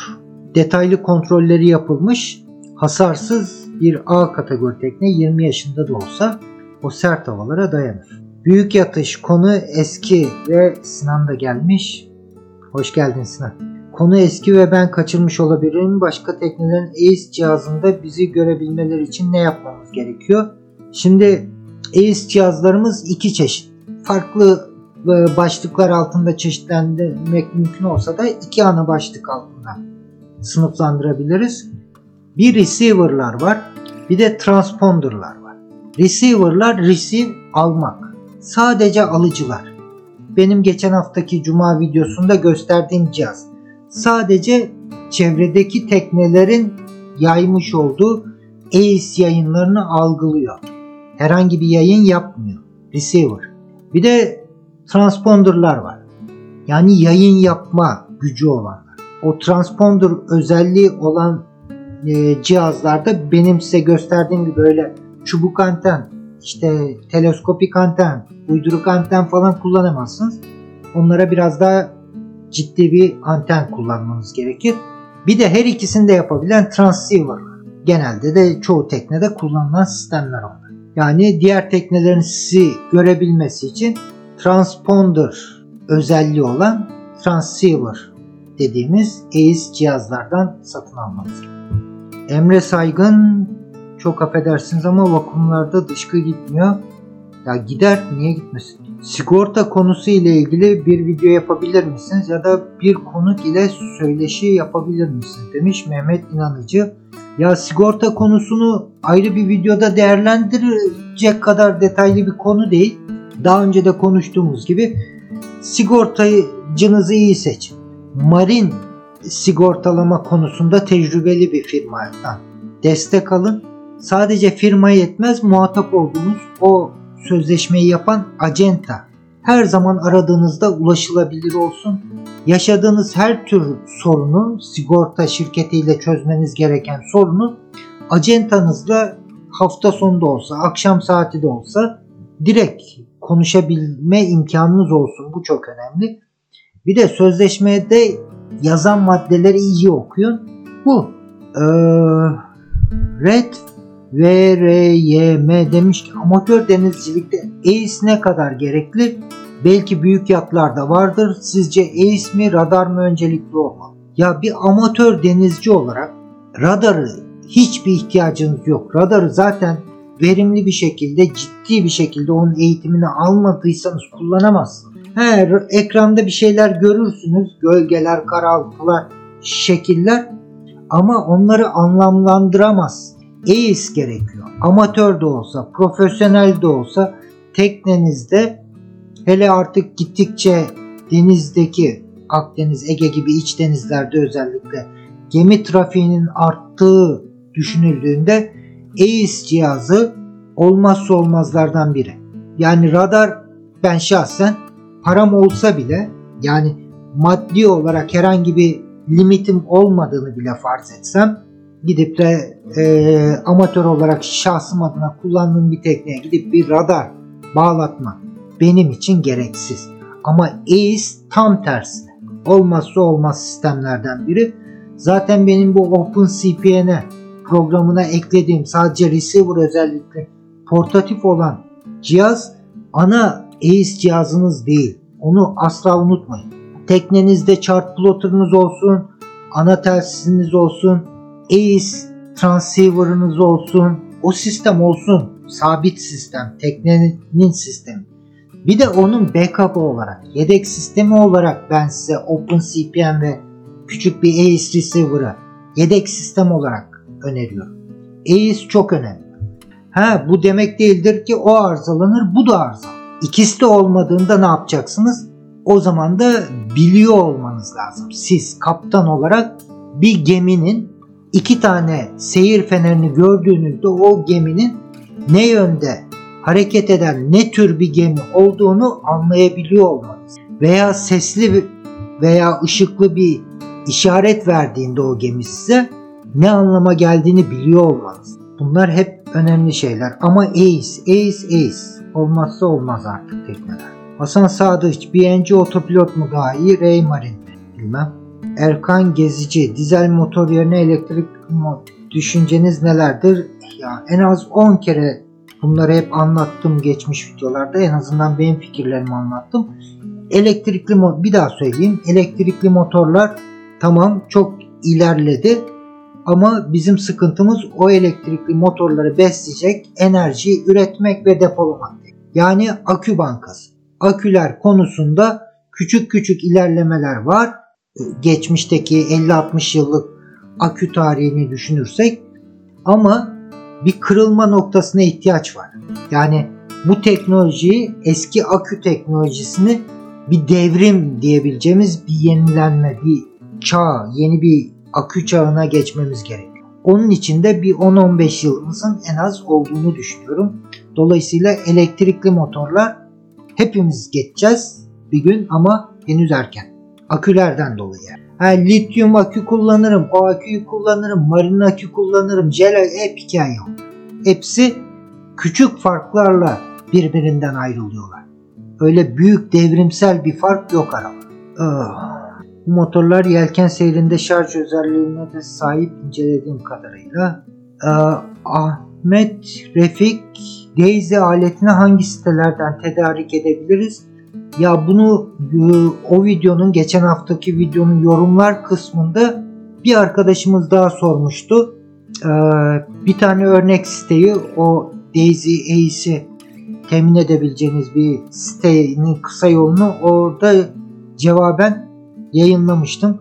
Bir o videonun altındaki yorumlara göz gezdirirseniz bu Daisy Ace'i temin edebileceğiniz kısa yolu orada bulabilirsiniz. Erkan Gezci Sailing Uma'da gördüğüm için yazdım. Teşekkürler. Ya bu YouTube kanalları sizi yanıltabilir. Özellikle büyük YouTube kanalı, yurt dışındaki kanallar özellikle artık ticari kanallar. Onu o gözle bakın. Orada yaptıkları, size tanıttıkları çoğu şey size tanıtmaları, övmeleri için bu kanal sahiplerine bu kişiler para kazanıyorlar. Para alıyorlar. Üretici firmalar. Yani o gözle bakın. Onların söylediği her şey, onların iyi dediği her cihaz iyi olmayabilir. Evet. Mehmet Işık nanoteknoloji ile üretilen boya çeşitleri zehirli boya yerine kullanılamaz mı? Sürtünme azaltan seramikleşen tarzda bilemiyorum o konuda bir yorum yapmayayım. Böylelikle yıllık bakımlardan kurtulamaz mıyız? Bilemiyorum. Sailing Uma uzun zamandır kullanıyor. Eskiden ben de mesafeliydim ama mantıklı gelmeye başladı.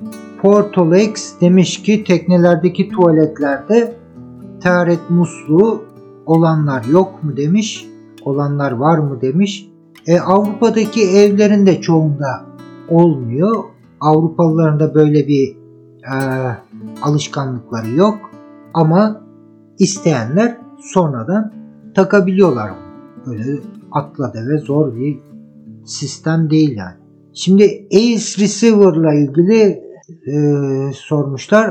Ace Receiver yeterli sanırım değil mi? Transceiver amatörler için tuzlu olur galiba demiş. Tabii ki ideali transceiver olması dediğiniz gibi biraz pahalı. Ama receiver'ınız bile olsa kaptanlığınız. Transceiver'ınız da olsa kaptanlığınız. Kaptanlığınızı ne kadar geliştirdiğinizde. Mesela Atina açıklarında Ege'de başımdan geçen bir olayı şu an aklıma geldi diye hemen kısaca paylaşayım sizinle. Seyir yapıyorum. Güneye doğru seyir yapıyorum. Mora'ya doğru, Mora Yarımadası'na doğru seyir yapıyorum. Gemi trafiği var. Ve ben yelkenli tekneyle gemi trafiğinin biraz dışında seyrediyorum. Elimde sadece o Daisy Ace Receiver Open CPM var. ACE bilgilerini alabildiğim. Teknede ACE sistem yok yani. Benim portatif sistem kullanıyorum. Atina'nın olduğu yerden bir feribot dönecek. Benim olduğum tarafa doğru rotayısını çevirecek. Ve feribot acayip hızlı. Yani 20 18-20 knotlarda sürati olan bir feribot. Hatta yanlış hatırlamıyorsam 20 knotun üzerinde sürati vardı. Şimdi ben kararsız kaldım. Ben onu görüyorum. Ama o beni görmüyor. Ben ACE cihazım ona sinyal göndermiyor. Ben onu gördüm daha gözlerimle görmeden sistemde cihaz da gördüm. O dönüp Ben şimdi tereddütteyim onu takip ediyorum. O dedim gemi trafiğin içinde kendisine göre bir rota çizip o gemi trafiğin içinden mi geçecek? Yoksa benim bulunduğum biraz daha dışarıdaki bölgeyi mi kullanacak? Ben daha o benim üzerime gelmeden mümkün olduğunca kıyıya 90 derecelik bir rotamı değiştirdim. Kıyıya doğru yöneldim. Mümkün oldukça sığlıklara ulaşayım ki onun izleyemeyeceği bir e, bölgede kalmak istiyorum. Çünkü o beni göremiyor gece vakti. Her ne kadar büyük gemiler seyirleri esnasında nöbetçiler köprü üstünde bulundursalar da biliyorum ki bazen orada bulunanlar her zaman e, pür dikkat 24 saat çevreyi gözlemleyemeyebiliyorlar. O yüzden kıyıya yanaşayım diye düşündüm. O esnada o hızlı feribot döndü. Kafa kafaya geleceğiz. Bana uzaktan iki kere ışıkla sinyal verdi. Ben de döndüm. Ona iki kere uzaktan işaret verdim ışıkla bitti. Çözüldü. Ben onun niyetini anlamış oldum. O benim onun niyetini anladığımı anladı ve ona karşılık verdiğimi anladı ve emniyetli bir şekilde seyrimize devam etti. İki kere ışıklı sinyalin ne anlama geldiğini bilmiyorsanız sıkıntı. Bu tür örnekler üzerinden de ileride daha sık sık konuşacağız. Yazılımsal radyolar ACE alıcı veya verici olarak kullanılabiliyor. Meraklı SDR'lar, RTL'ler demiş The Gems 2.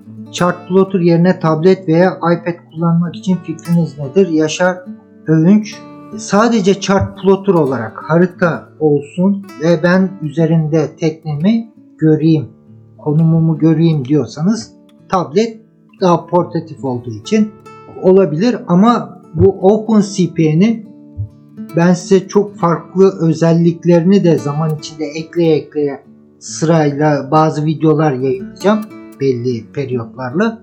İşin sonunda laptopumuz komplike bir sistem haline gelecek ve merkezinde bu OpenCPN olacak.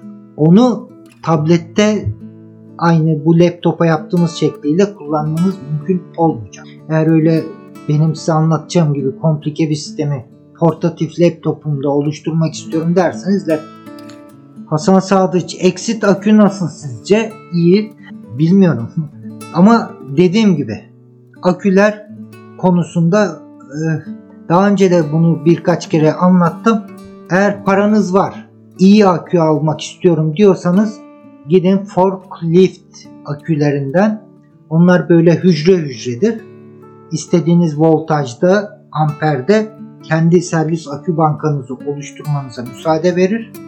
İstediğiniz voltaj ve amperden servis akü bankanızı oluşturmanıza olanak sağlar. Para sınırlamanız yoksa. Eğer bunu yapamıyorsanız gidin kurşun asit bakımsız otobüs kamyon akülerinden satın alın. Ve mümkün oldukça da tek başınıza kaldırabileceğiniz, tekneden dışarı taşıyabileceğiniz en büyük akülerden koyun.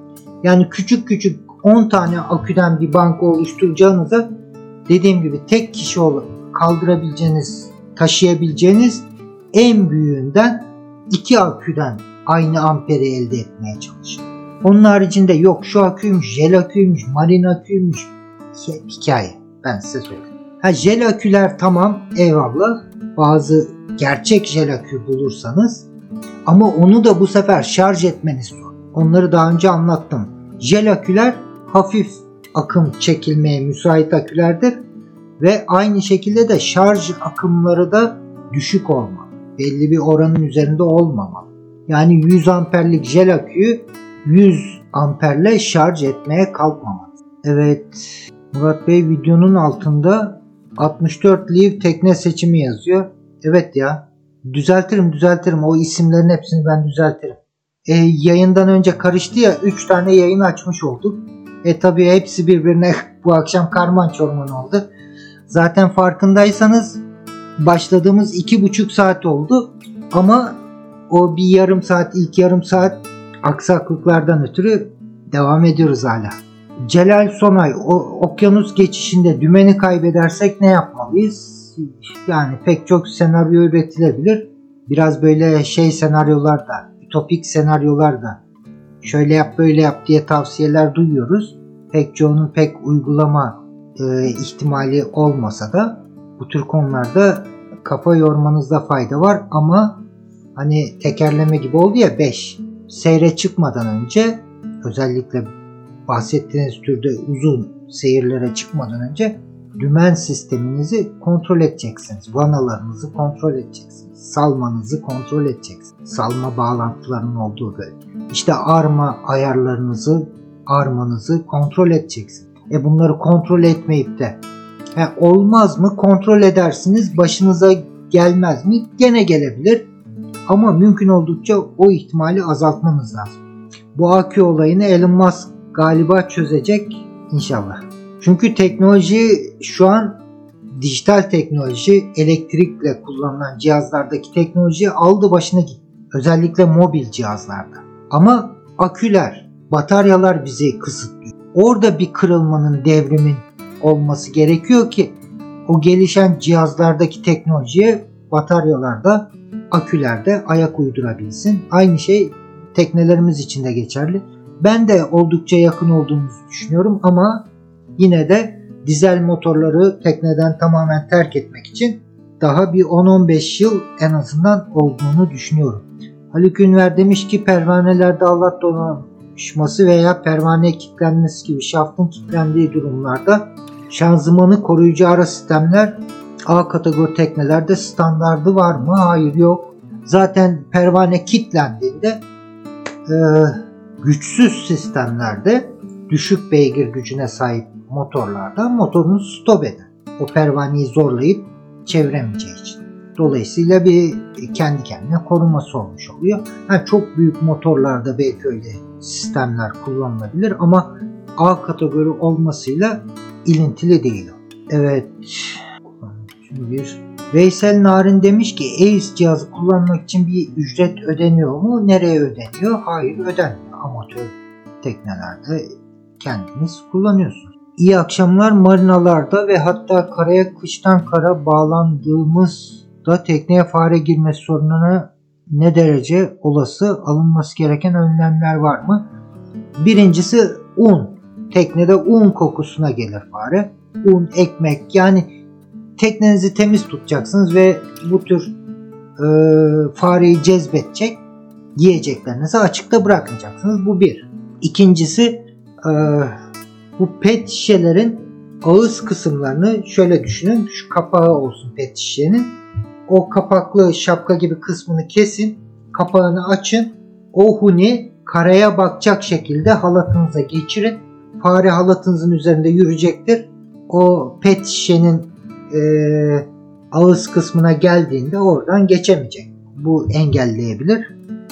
Yani bir de e, levrek, büyük levreklerin bol olduğu bölgelerde pek fareler suya yaklaşmazlar.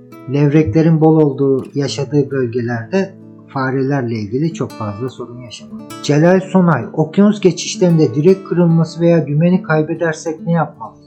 Yani dümeni kaybetmemeye çalışın. Kontrollerini düzgün yapmak lazım. Dümen öyle yani durduk yere kendi kendine yani önceden belirti vermeden bozulacak genelde bir sistem değildir. Detaylı kontrollerini, periyodik kontrollerini yaptığınızda zaten oluşan ufak sorun başlangıçlarını tespit edersin. Yani bir anda hiçbir sorun yokken dümeni kaybettim genelde olacak bir şey değil. E, direkt kırılması da keza öyle. Siz direkt kırılması diye e, çarmıh tellerinizi, arma ayarlarınızı periyodik olarak kontrol eder. Onlara özen gösterir, dikkat edersiniz. Direğiniz niye kırılsın? E tabi e, yine de kırıldığında ne yapabilirim gibilerinden bir fikir jimnastiği yapmakta fayda var. Ama okyanusun ortasında direğiniz kırılmış, dümeninizi kaybetmişsiniz. Büyük sıkıntı. Ciddi. Ciddi sıkıntı. Özellikle dümen konusu. Öyle farş tahtasını sökerim, ucuna süpürge sapı takarım, dümen yaparım falan. Onlar konuşulur. Facebook'ta falan bol bol konuşuyorlar ama kolay işler değil. Evet Haluk Bey'in dediği gibi e, kendi teknenizde sabit alıcı verici ACE sistem bulundurup benim gibi gezici olarak da kullanmanız gerekiyorsa gittiğiniz teknede ana sistem olsa da backup'ınız olur. Yoksa da kendi portatif sisteminizi kullanmış olursunuz. Ama kendi teknenize mutlaka ACE alıcı verici chart plotter marine tip benim o gösterdiğim Daisy, ACE gibi uyduruk olmayan gerçek marine ACE'lerden alıcı verici monte ettirmenizi takmanızı şiddetle tavsiye ediyorum. Ama anten kablosu olarak mutlaka benim gösterdiğim kabloyu kullanın. Başka tür ucuz alternatifler kabloda aramayın. Ana telsiziniz konusunda da e, bu ACE anteni konusunda da ve telsiz kablosuna mümkün olduğunca ek yapmaktan kaçının. Yekpare tek parça olun. Ve o anten kablolarını mümkün oldukça yüksek akım taşıyan kablolardan, elektrik kablolarından biraz uzakta konumlandırmaya gayret edin. Hasan Sadıç demiş ki şu an bir tekneniz var mı? Şu an bir teknem yok. Alper Erdin demiş ki 300 gross tondan büyük gemilerde receiver transponder zaruri ve VTS tarafından takip ediliyor. Sadece 300 gross tonun üzerindeki teknelerde değil, gemilerde değil, ticari teknelerde ve ticari balıkçılık yapan teknelerde de olmak zorunda. Sadece VTS'in takip etmesi olarak da düşünmeyin. Diğer gemilerin de sizi tanımlayabilmesi, görebilmesi önemli. Özellikle görüşün düşük olduğu ortamlarda. Diyelim finans sorunu yok. Hangi tekneyi alırsınız kaptan demiş Blue Cap. Ya ben bu e, Moody'leri seviyorum ya Moody. Şöyle bir 45-50 fit arası. 50 fiti de çok geçmesine gerek yok. Bir Moody. Eğer öyle e, parayla ilgili herhangi bir kısıtlama olmasaydı. Bu ikinci son yayınımız da 2 saate açtı. Üçüncü yayınımız da 2 saate açtı. Saat Türkiye'de kaça geliyor? 12'ye geliyor. Coşkun Kaptan hoş geldin. Biz de kapatalım mı diye konuşuyorduk. Evet Moody 45 çok güzel bir tekne. Ne yapalım sıkıldınız mı? Murat Şahin demiş 15 metre üzeri tüm ticaret tekneler Klas B Ace kullanmak zorunda. Moody gerçekten iyi seçim. İyi akşamlar demiş Mehmet İnanıcı. Ya sürekli şimdi bir şeyin altını daha doğrusu iki konunun altını çizmek istiyorum şu an. 150 kişi izliyor devam demiş Coşkun. Tamam Coşkun sen yeni geldin herhalde katıldın. Şimdi iki şeyin altını çizmek istiyorum. Bunu ne kadar sık tekrarlarsak o kadar iyi. Bunu can kulağıyla dinleyin şu an söyleyeceğim bu iki madde. 1. Elektronik cihazlarımız, elektronik haritalarımız, chart plotterlarımız, portatif veya teknenin sabit sistemi olsun fark etmez. Bizim seyir yardımcılarımız, yardımcılardır. Seyir araçları değildir. Güncel seyrine uygun kağıt harita kullanmak kaptanın sorumluluğundadır. Bütün lüks teknelerde, süper yatlarda, büyük gemilerde ne tür bir tekne olursa olsun İsterse içinde milyon dolarlık elektronik cihazlarla donatılmış tekne olsun, mutlaka seyir haritalarının çalışılacağı, üzerine serileceği bir navigasyon masası bulunur. O navigasyon masasını navigasyon maksatlı kullan. Bu bir. Bunu sık sık tekrar etmemiz gerekiyor. Güncel kağıt haritaları kullanmak seyir karakteristiğinize uygun kağıt haritaları kullanmak kaptanın sorumluluğundadır. Diğer tüm elektronik haritalar, chart ploterlar seyir yardımcılarıdır.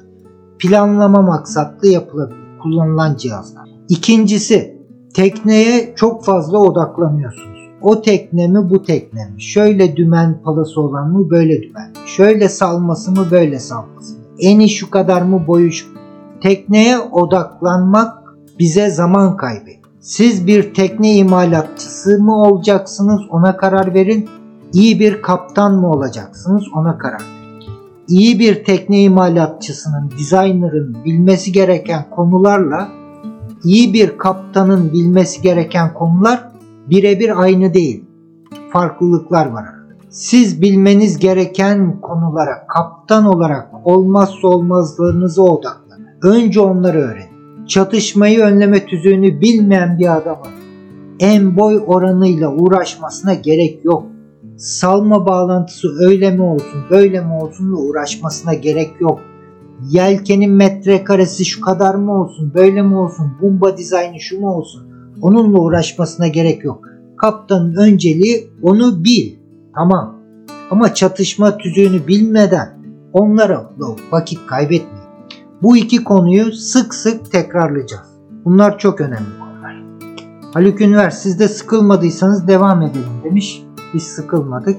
Teşekkür ederim ben sıkılmam. Bahadır Özdeş denizde sise yakalanılırsa sis ne yapılmalı? Bir gemi trafiğinden uzaklaşacaksınız. Ee, kısıtlı görüşün olduğu hallerde seyir nasıl yapılır onları anlatacağım. Bir videom olacak gerçi ama kısaca e, bir bahsetmem gerekirse bu sorunuza istinaden.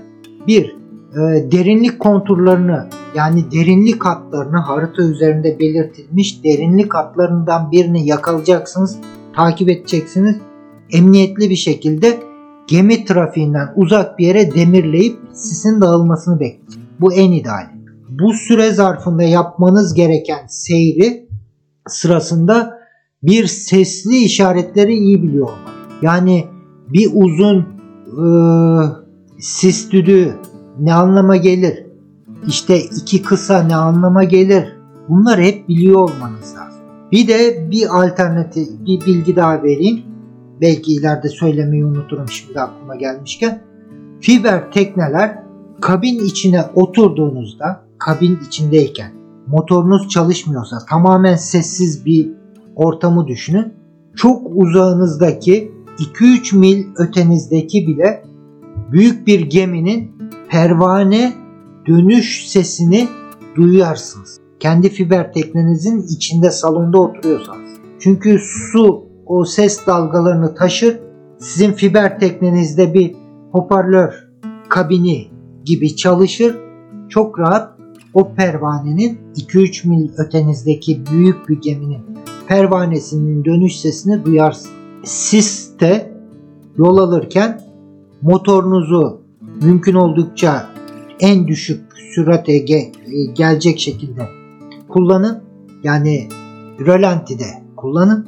Hem gürültü yapmaz ve bir arkadaşınızı, bir ekip üyenizi kabin içinde, e, salonun içinde otur, sen etrafı dinle diye görevlendir. Sizin dışarıda duymanızdan önce o geminin sesini arkadaşınız kabin içinde o geminin suyun içindeki pervanesinin sesini daha önceden daha kolay duyacak. Trawler tekneler hakkında ne düşünüyorsunuz? Ali Ölmez sormuş. Yani ihtiyacınız burada önemli olan. Öyle bir tekneye ihtiyacınız varsa veya öyle bir tekne sizin beklentilerinizi karşılayacaksa her tekne alınabilir yani. Tamamen ihtiyaçlarınız ve beklentileriniz ve bütçenizden. Portolex demiş ki Garcia da kötü değil. Alüminyum gerçi Fransızlar güvenilmez elektrik sistemlerinin alüminyum gibi geçirgen bir teknede olması neden mi sağlıklı bilemiyorum. Yani genellemeler yapmak taraftarı pek değil. Erkan Gezci Open CPN için farklı bölgelere ait harita paylaşacak mısınız? Bir bakalım söz vermiyorum o konuda. Arşivim karman çorman bakalım. Bot Beacon diye bir application var. İnternetten EIS yayını yapan bütün gemileri gösteriyor ama ne kadar güvenilir bilmiyorum. Siz kullanmayı denediniz mi? Hayır. Seyirlerin yani biliyorum sistemi ama onlar nasıl diyeyim size? Bizim teknelerimizde kullandığımız EIS cihazlarımız, diğer teknenin EIS anteni, benim teknenin EIS anteni. Bunlar VHF frekansı üzerinden birbirleriyle haber. O bahsettiğiniz türde birkaç site var. Onlar bu karşıdaki geminin antenini alıyor VTS. VTS'in üzerinden de bu internet siteleri alıyor Siz de internet bağlantınız üzerinden onu görüyorsunuz. Yani böyle tutuyorsunuz. O aradaki herhangi bir kopukluk, herhangi bir aksaklık bilemiyorum. Sizin tüm gemileri görmenizi engelleyebilir. Yani seyriniz sırasında o internet üzerindeki sitelerden göreceğiniz trafiğe güvenmeyin. Seyir maksatlı onlar kullanılmaz. Şimdi süper tespit gecenin özeti. Gözlemlediğim kadarıyla ben de hemfikirim. Bence gereksiz detaylar yerine önce denizcilik ve kurallar öğrenilmeli. Hasan Sadıç kaptanın bazıları yelkenlere bot alıyor. Kıştan karada ipi bağlamak için çok yavaşlatıyor mu botlar? Kıştan karada ipi bağlamak için ne ip? Hiç anlamadım sorunuzu Hasan Sadıç. Evet bizim burada saat 21.52. Ahmet Refik kaptanım ben bir adım daha ileri gidip hiçbir teknenin klasik navigasyon bilmeyen bir kaptanın açık denize çıkmamasını tavsiye etmek istiyorum. Yani klasik navigasyondan kastınız tabi burada biraz onun üzerine konuşmak lazım. Haklısınız ama şimdi yeri geldikçe konuşuyoruz. Videolarımı sırasıyla takip eden arkadaşlar var. Ben size Navionics ile ilgili Navionics mi Sextant mı diye bir videom var. O videoda Navionics'in sitesine gittik. Sitesinde Navionics ki hepimizin cep telefonlarında yüklü. Kimimiz kafasını kaldırmadan onunla seyir yapıyor.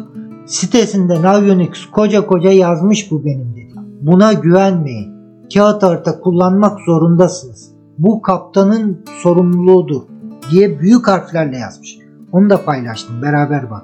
OpenCPN programı ilk daha kurulurken ilk kullanıma ilk açıldığında karşımıza bir uyarı mesajı. Aynı şey. OpenCPN'i navigasyon maksatlı kullanmayın. Bu sizin planlama yardımcınız. Seyir aracınız değildir. Kağıt harita. E, kağıt haritayı kullanmak için de temel e, klasik planlamayı, harita üzerinde planlamayı, mevki koymayı, hareket eseğini bunları hep konuştuk, anlattım. Bunların temel olarak da olsa bilmeniz gerekiyor. Yani sadece elektronik cihazlara güvenerek seyir yapmak kaptanlık değil. Yani e, affedersiniz ama cebine cep telefonuna Navionics yükleyen herkes ben kaptanım diye ortalığa çıkıyor. E, bu kadar. Bu kadar basit mi? Ve hep diyorum yani şansına o gün hayatta kalmış olabilirsin. O gün şansın yaver gitmiş hayatta kalmış olabilir. Veya o gün şansın yaver gitmiş kimseyi öldürmemiş olabilirsin. Bunlara bu gözle bakmak lazım. Ali Kerim Erkan, hidrofoiller hakkında ne düşünüyorsunuz kaptanım? Saygılar. İyi şeyler düşünüyorum. Hidrofoiller gayet güzel. Evet, AEC internetten izlemek bana sağlıklı gelmiyor. Yani o zaten seyirde internetiniz olsa bile öyle bir şey niye yapacaksınız? Gerçek AES cihazı kullanın. İnternetinizi kapatın seyriniz sırasında. Böyle AES bilgilerini internet üzerinden alacağım falan. Nasıl güvenebiliyorsunuz? Hiç hiç aklım almıyor yani. Bu arada manzara resmi gitmiş Shrek gelmiş. Shrek değil onlar ya. Botlar yelkenliği yavaşlatıyor mu? Teknenin arkasından çekerseniz suda bir miktar hızınızı yavaşlatacaktır. Botunuzun servis botunuzun büyüklüğüne bağlı olarak ve ağırlığına. Evet cevapladım herhalde. Kendi aranızda bir tartışmışsınız. Servis botu. İngilizcesi de dingi. Onu teknenin arkasından çekiyorsanız o dinginin servis botunuzun büyüklüğüyle alakalı tabi ağırlığıyla da alakalı olarak hızınıza kötü yönde etkisi olacaktır. O yüzden yelkenli teknelerde mümkün oldukça botunuz için, servis botunuz için yani dinginiz için alacağınız kıştan takma motoru mümkün olduğunca küçük alın. Botunuza takıp tekneye alıp taşımak kolay olsun diye. Bir de botunuz da mümkün oldukça küçük seçin. Yani abartı boyutlara gitmeyin. Ha bu da demek değildir. E, gidip de böyle bir kişinin anca böyle oturabileceği bir bot da almayın tabii ki. Onun optimumunu artık kendi ihtiyaçlarınıza göre belirleyeceksin. Coşkun Kaptan ne yapıyorsun ne diyorsun haberleşemedik. son, son zamanlarda. Atilla Eken demiş ki kullandığınız ve söylediğiniz Çin malı el telsi marin tipi el telsi mi? Hayır hayır hayır hayır. Marin tip el telsiz değil. Hangisi şu? Marin tip el telsiz değil. Bunu hatta aldığınızda marin kanalların frekanslarını bilmiyorsanız yani kanal numarası demiyorum. VHF frekansını bilmiyorsanız marin kanalları kullanamazsınız. Bunu programlamanız gerekiyor. İşte kanal 16'yı marin kanal 16'dan konuşabilmek için 16'yı seçtiniz. O frekansları tek tek girilmesi gerekiyor ve su geçirmez değil ve yüzer tip değil. Bu bir el telsizi olarak birinci telsiziniz asla olmayacak bir telsiz. Gidin marin tip bir el telsizi satın alın ama imkanınız varsa onun da yedeği. Yani teknenizde bir ana telsiz var sabit telsiz. Güzel bir marin el telsiziniz var. Bu da onlara bir yedek, bir üçüncü bir alternatif olarak düşünülebilir. Kıçında dingi bağlı olan yelkenliğin kıştan kara yapmasının zorluklarını soruyor galiba demiş. Zaten bu soruyu soruyorsanız muhtemelen çok fazla tecrübeniz yok. Çok fazla tecrübesi olmayan arkadaşların da kaptanlarımızın da yan rüzgar, bordadan rüzgar alırken, sert rüzgar alırken kıştan kara bağlanmaya uğraşmalarını seyretmek benim o küçük koylarda kıştan kara bağlanmak isimli videomda da dediğim gibi Alarga'daki tekneler için kahve eşliğinde güzel bir görsel şölen haline dönüşebiliyor. Ama bir de dinginiz sudaysa ve teknenize bağlıysa o da ekstradan bir çapariz oluşturacaktır mutlaka. Ve motorunuzu o esnada kullandığınız için dinginin de bağlandığı teknenize bağladığınız halatı kısa olursa ve egzoz gazlarının çıktığı yere o dinginiz uzun süre orada egzoz gazlarına maruz kalırsa dinginizi de o egzoz gazları nedeniyle hasarlayabilirsiniz. Ona da dikkat etmeniz lazım. E, Boafeng'in su geçirmez 6 wattlık bir modeli var sarı renkli demiş bir arkadaş. Ya var Boafeng'in pek çok modeli var ama bu benimki efsane modeli çok eski bir model. Pek çok amatör telsiz operatörünün de hala tercih ettiği bir modeldir. 5 watt çıkış gücü var maksimum. Ama iyi bir antenle yani siz bilirsiniz ama bu dediğim gibi Çin malı telsizleri alın. Birinci öncelikli el telsiziniz olarak kullanmayın. Çok ucuz telsizler ama e, birinci öncelikli güvenebileceğiniz telsizler değil. Ha, o bozuldu, öteki düştü, kayboldu, bu kırıldı. Kalırsanız buna hiç yoktan iyidir. O mantıkla alınabilecek telsizler. Şimdi Ali Kerim Erkan demiş ki OpenCPN'de kullanılan haritalar kağıt haritaların dijital görüntüsü değil mi? Geçerlilik açısından ne farkı olur? Kağıt haritalar ile OpenCPN haritalar. Şimdi birincisi bu OpenCPN kağıt haritaları OpenCPN programına tanıtırken referans noktaları belirliyor. Yani bizim OpenCPN programına diyoruz ki bu fotoğrafın, harita fotoğrafının şu noktası şu enlem boylam diyor. Birkaç nokta veriyoruz OpenCPN'e. O artık o resmi alıyor. O verdiğimiz kerteriz noktalarındaki enlem boylam bilgisini referans alarak o haritayı dünya düzlemi üzerinde konumlandırıyor. Ama hatırlayın bu temel harita bilgilerinde anlatmıştım size. Biz her ne kadar VGS 84 haritalar kullansak da Mercator haritalar sistemine geçmiş olsak da bu VGS 84 haritalar uydu verileriyle birebir örtüşen haritalar olsa da bazı haritalarda haritanın açıklamalar kısmında küçük bir düzeltme yapılması gerekebilir. Yani uydu verisin, uydudan aldığınız konum bilgisini harita üzerinde plotlayabilmek için küçük bir düzeltme gerekebilir. Bunları bazen bu kağıt haritaları OpenCPN haritalarına çeviren arkadaşlar bilmiyorlar, atlayabiliyorlar. Ve siz de internet üzerinden o haritaları yüklüyorsunuz, kullanıyorsunuz. O yüzden her harita, her dijital şey bunun gibi başka örnekler de verebilirim. Birebir seyir aracınız değildir. Onun altını tekrar tekrar çiziyorum.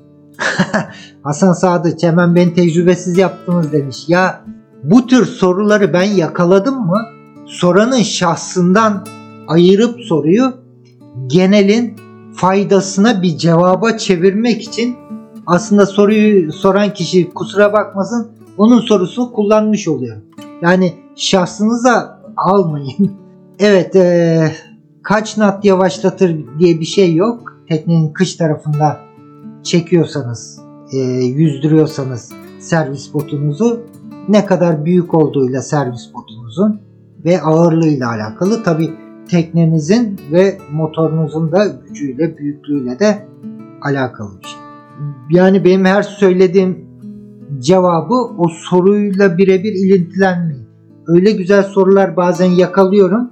İşime geldiği gibi de soruyu çeviriyorum. Genele bir bilgiyi, bir fikrimi aktarabilmek için araç olarak kullandığım oluyor. Yani bazı şeyleri şahsi almayın. Gerçi gülücü koymuşsunuz sonuna, emoji koymuşsunuz. Farkındasınız durumu. Marine tip AliExpress'te 100 dolar demiş. 100 pound mu? Atilla Eken mi? Hasan Bey'e özür dilerim ben karıştırdım ortalığı galiba. yok yok. Devrim Bey iyi akşamlar. Coşkun iyi akşamlar iyi geceler. Kadet Guz ee, yelkenli teknelerimizin sabit arma donanımını değiştirmemiz gerektiğini nasıl anlarız? Bunlar yelken seyrinde hangi durumda kopar? Risk nedir? Şimdi şöyle bir şey. Bunları detaylı olarak ben size e, anlatacağım sırasıyla. Yani kestirme cevap vermeyeyim ben bu arma konusuna. Çünkü söyleyeceklerim böyle havada kalsın istemem.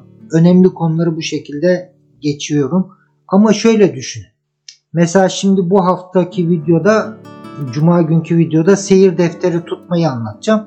Biz iki tür seyir defteri tutuyoruz. Bir e, teknenin logbook'u, seyir defteri, jurnali. Bir de teknik logbook. O teknik logbook'u da çoğu tekne sahibi tutmuyor. Seyir defterlerinin içine bazı notlar alıyor. O şekilde de kullanılabilir. Ama benim tavsiyem ayrı bir seyir defteri. Teknik seyir defterinde yaptığınız kontrolleri not alacaksınız. Gördüğünüz aksaklıklar not alacaksınız. Onların nasıl notlar alınacağını, hangi aksaklığın belli bir süreyle ilk fırsatta yapılsın, hangi aksaklık daha kritik hemen yapılması gerekiyor. Onları zaman içinde üzerinde konuşa konuşa oturtmamız lazım. Mesela çarmıh telinde iki tane ince burulan tellerden iki tanesi kopmuş. E ne yapmamız lazım? O değişmeden seyre çıkamaz mıyız? Ne zaman değiştirmemiz gerekiyor çıkabilirsek de? Bunların üzerine iyice oturup böyle yeri geldikçe adım adım detay konuşacağız. Hikmet Gökte Hayaller yelkenli tekne almak, gerçekler sabah işe gitmek demiş. İyi geceler. Teşekkür ederim. İyi geceler. Emre Saygın Kaptanım tekneye pisuar takılabilir mi? Zaten var. Sırtınız direğe dönük bir şekilde. Teknenin güvertesinde en uç, denize en yakın olduğu bölgeye yanaşıp işinizi görebilirsiniz. Ama mutlaka sırtınız direğe dönük olsun. Evet, salma ve saplamalardan da bahsederseniz sevinirim demiş Kadet Kuz. Ya benim hani tekerleme olmuş 5 maddem var ya. Bu 5 maddeleri ben bu videolara devam ettiğim sürece çok sık duyacaksınız. Ve özellikle o maddeleri detaylı da ben size anlatacağım. Mesela ba- salma bağlantıları sağlam olacak diyorum. E, nasıl sağlam olduğunu anlayacağız. O konuyu da konuşacağız. Mesela arması düzgün ayarlanmış, doğru düzgün arması olan bir tekne diyor. Onlar üzerine detaylı konuşacağız. Hiç merak etme. Hadi kapatalım artık ya. Ee, baştaki aksaklıklardan dolayı uzattık biraz. Pek çok arkadaşımız yarın sabah işe gidecek. Onları da uykusuz bırakmayalım. Bir salı akşamında da beni yalnız bırakmadınız. Üçüncü canlı yayında anca başlatabildik. O kulaklık Bluetooth kulaklık nedeniyle bilgisayar kilitlendi, yayın koptu, ses kötüydü, şuydu buydu derken ama şeyi mutlaka unutmayın e, kimleri yayın konu olarak almamı istiyorsanız yorumlar kısmına yazarsınız. Ben şu video başlıklarını falan bir düzenleyeyim. 3 tane canlı yayın açmış olduk bugün. Onlarla bir ilgileneyim. Hepinize bir kez daha teşekkür ediyorum. Cuma günkü videoda görüşmek üzere. Artık sistemi oturttuk. Bu canlı yayın sistemi, mikrofon, bilgisayar, kamera hiçbirine dokunmak yok, değiştirmek yok. Bu şekilde güzel oldu. Tekrar iyi akşamlar hepinize.